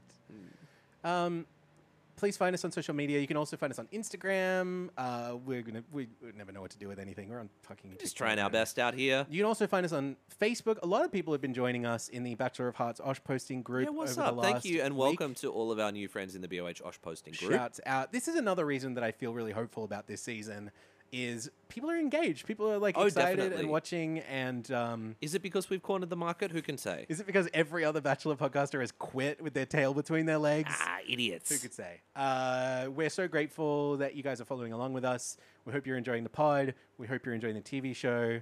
Um, if you want to get some bonus content, if you uh, are- Bonus content. if you are somehow not getting enough of the many episodes we're releasing uh, at the moment, you have some spare time between 90 minute TV episodes on your screen every single night. as we all do. Head on down to patreon.com slash bohpod where you can find bonus episodes. Yeah, so many of them, in fact. We have a big backlog. We will be back on there after this season wraps up, which I'm Yeah. assuming will be weirdly in soon. February, weirdly, but that's Um, fine. We've had to put it on hold for this month because of all this. Goodness but, gracious. Um, yeah, strongly recommend um, whole seasons of content in uh, in the back cat. Um, meow.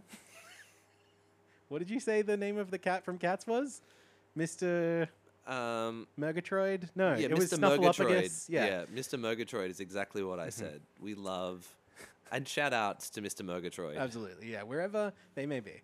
Uh, listeners, I don't have anything else. Max, you got anything else? Nah, I got nothing. Listeners, What a fun here's what I week. got to say. We, to you. uh, we asked our listeners for feedback that we would discuss Oh, on the fuck. podcast. Oh. We don't have time. This episode's too long.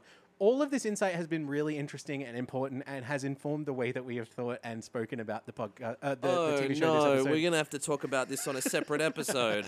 When will be a good time? I We don't love know. you, listeners. Listeners, we love you. Oh, sorry about that. Sorry for everything. Goodbye. Running out of time, make the most of what's before me. Searching for a sign to lead me to the end of the road. I know we found love, following my heart so blindly, hoping that this path will lead me to the end of the road. End of the all my life. I've waited for years, hearing your voice, music to my ears. From the first moment you entered my life.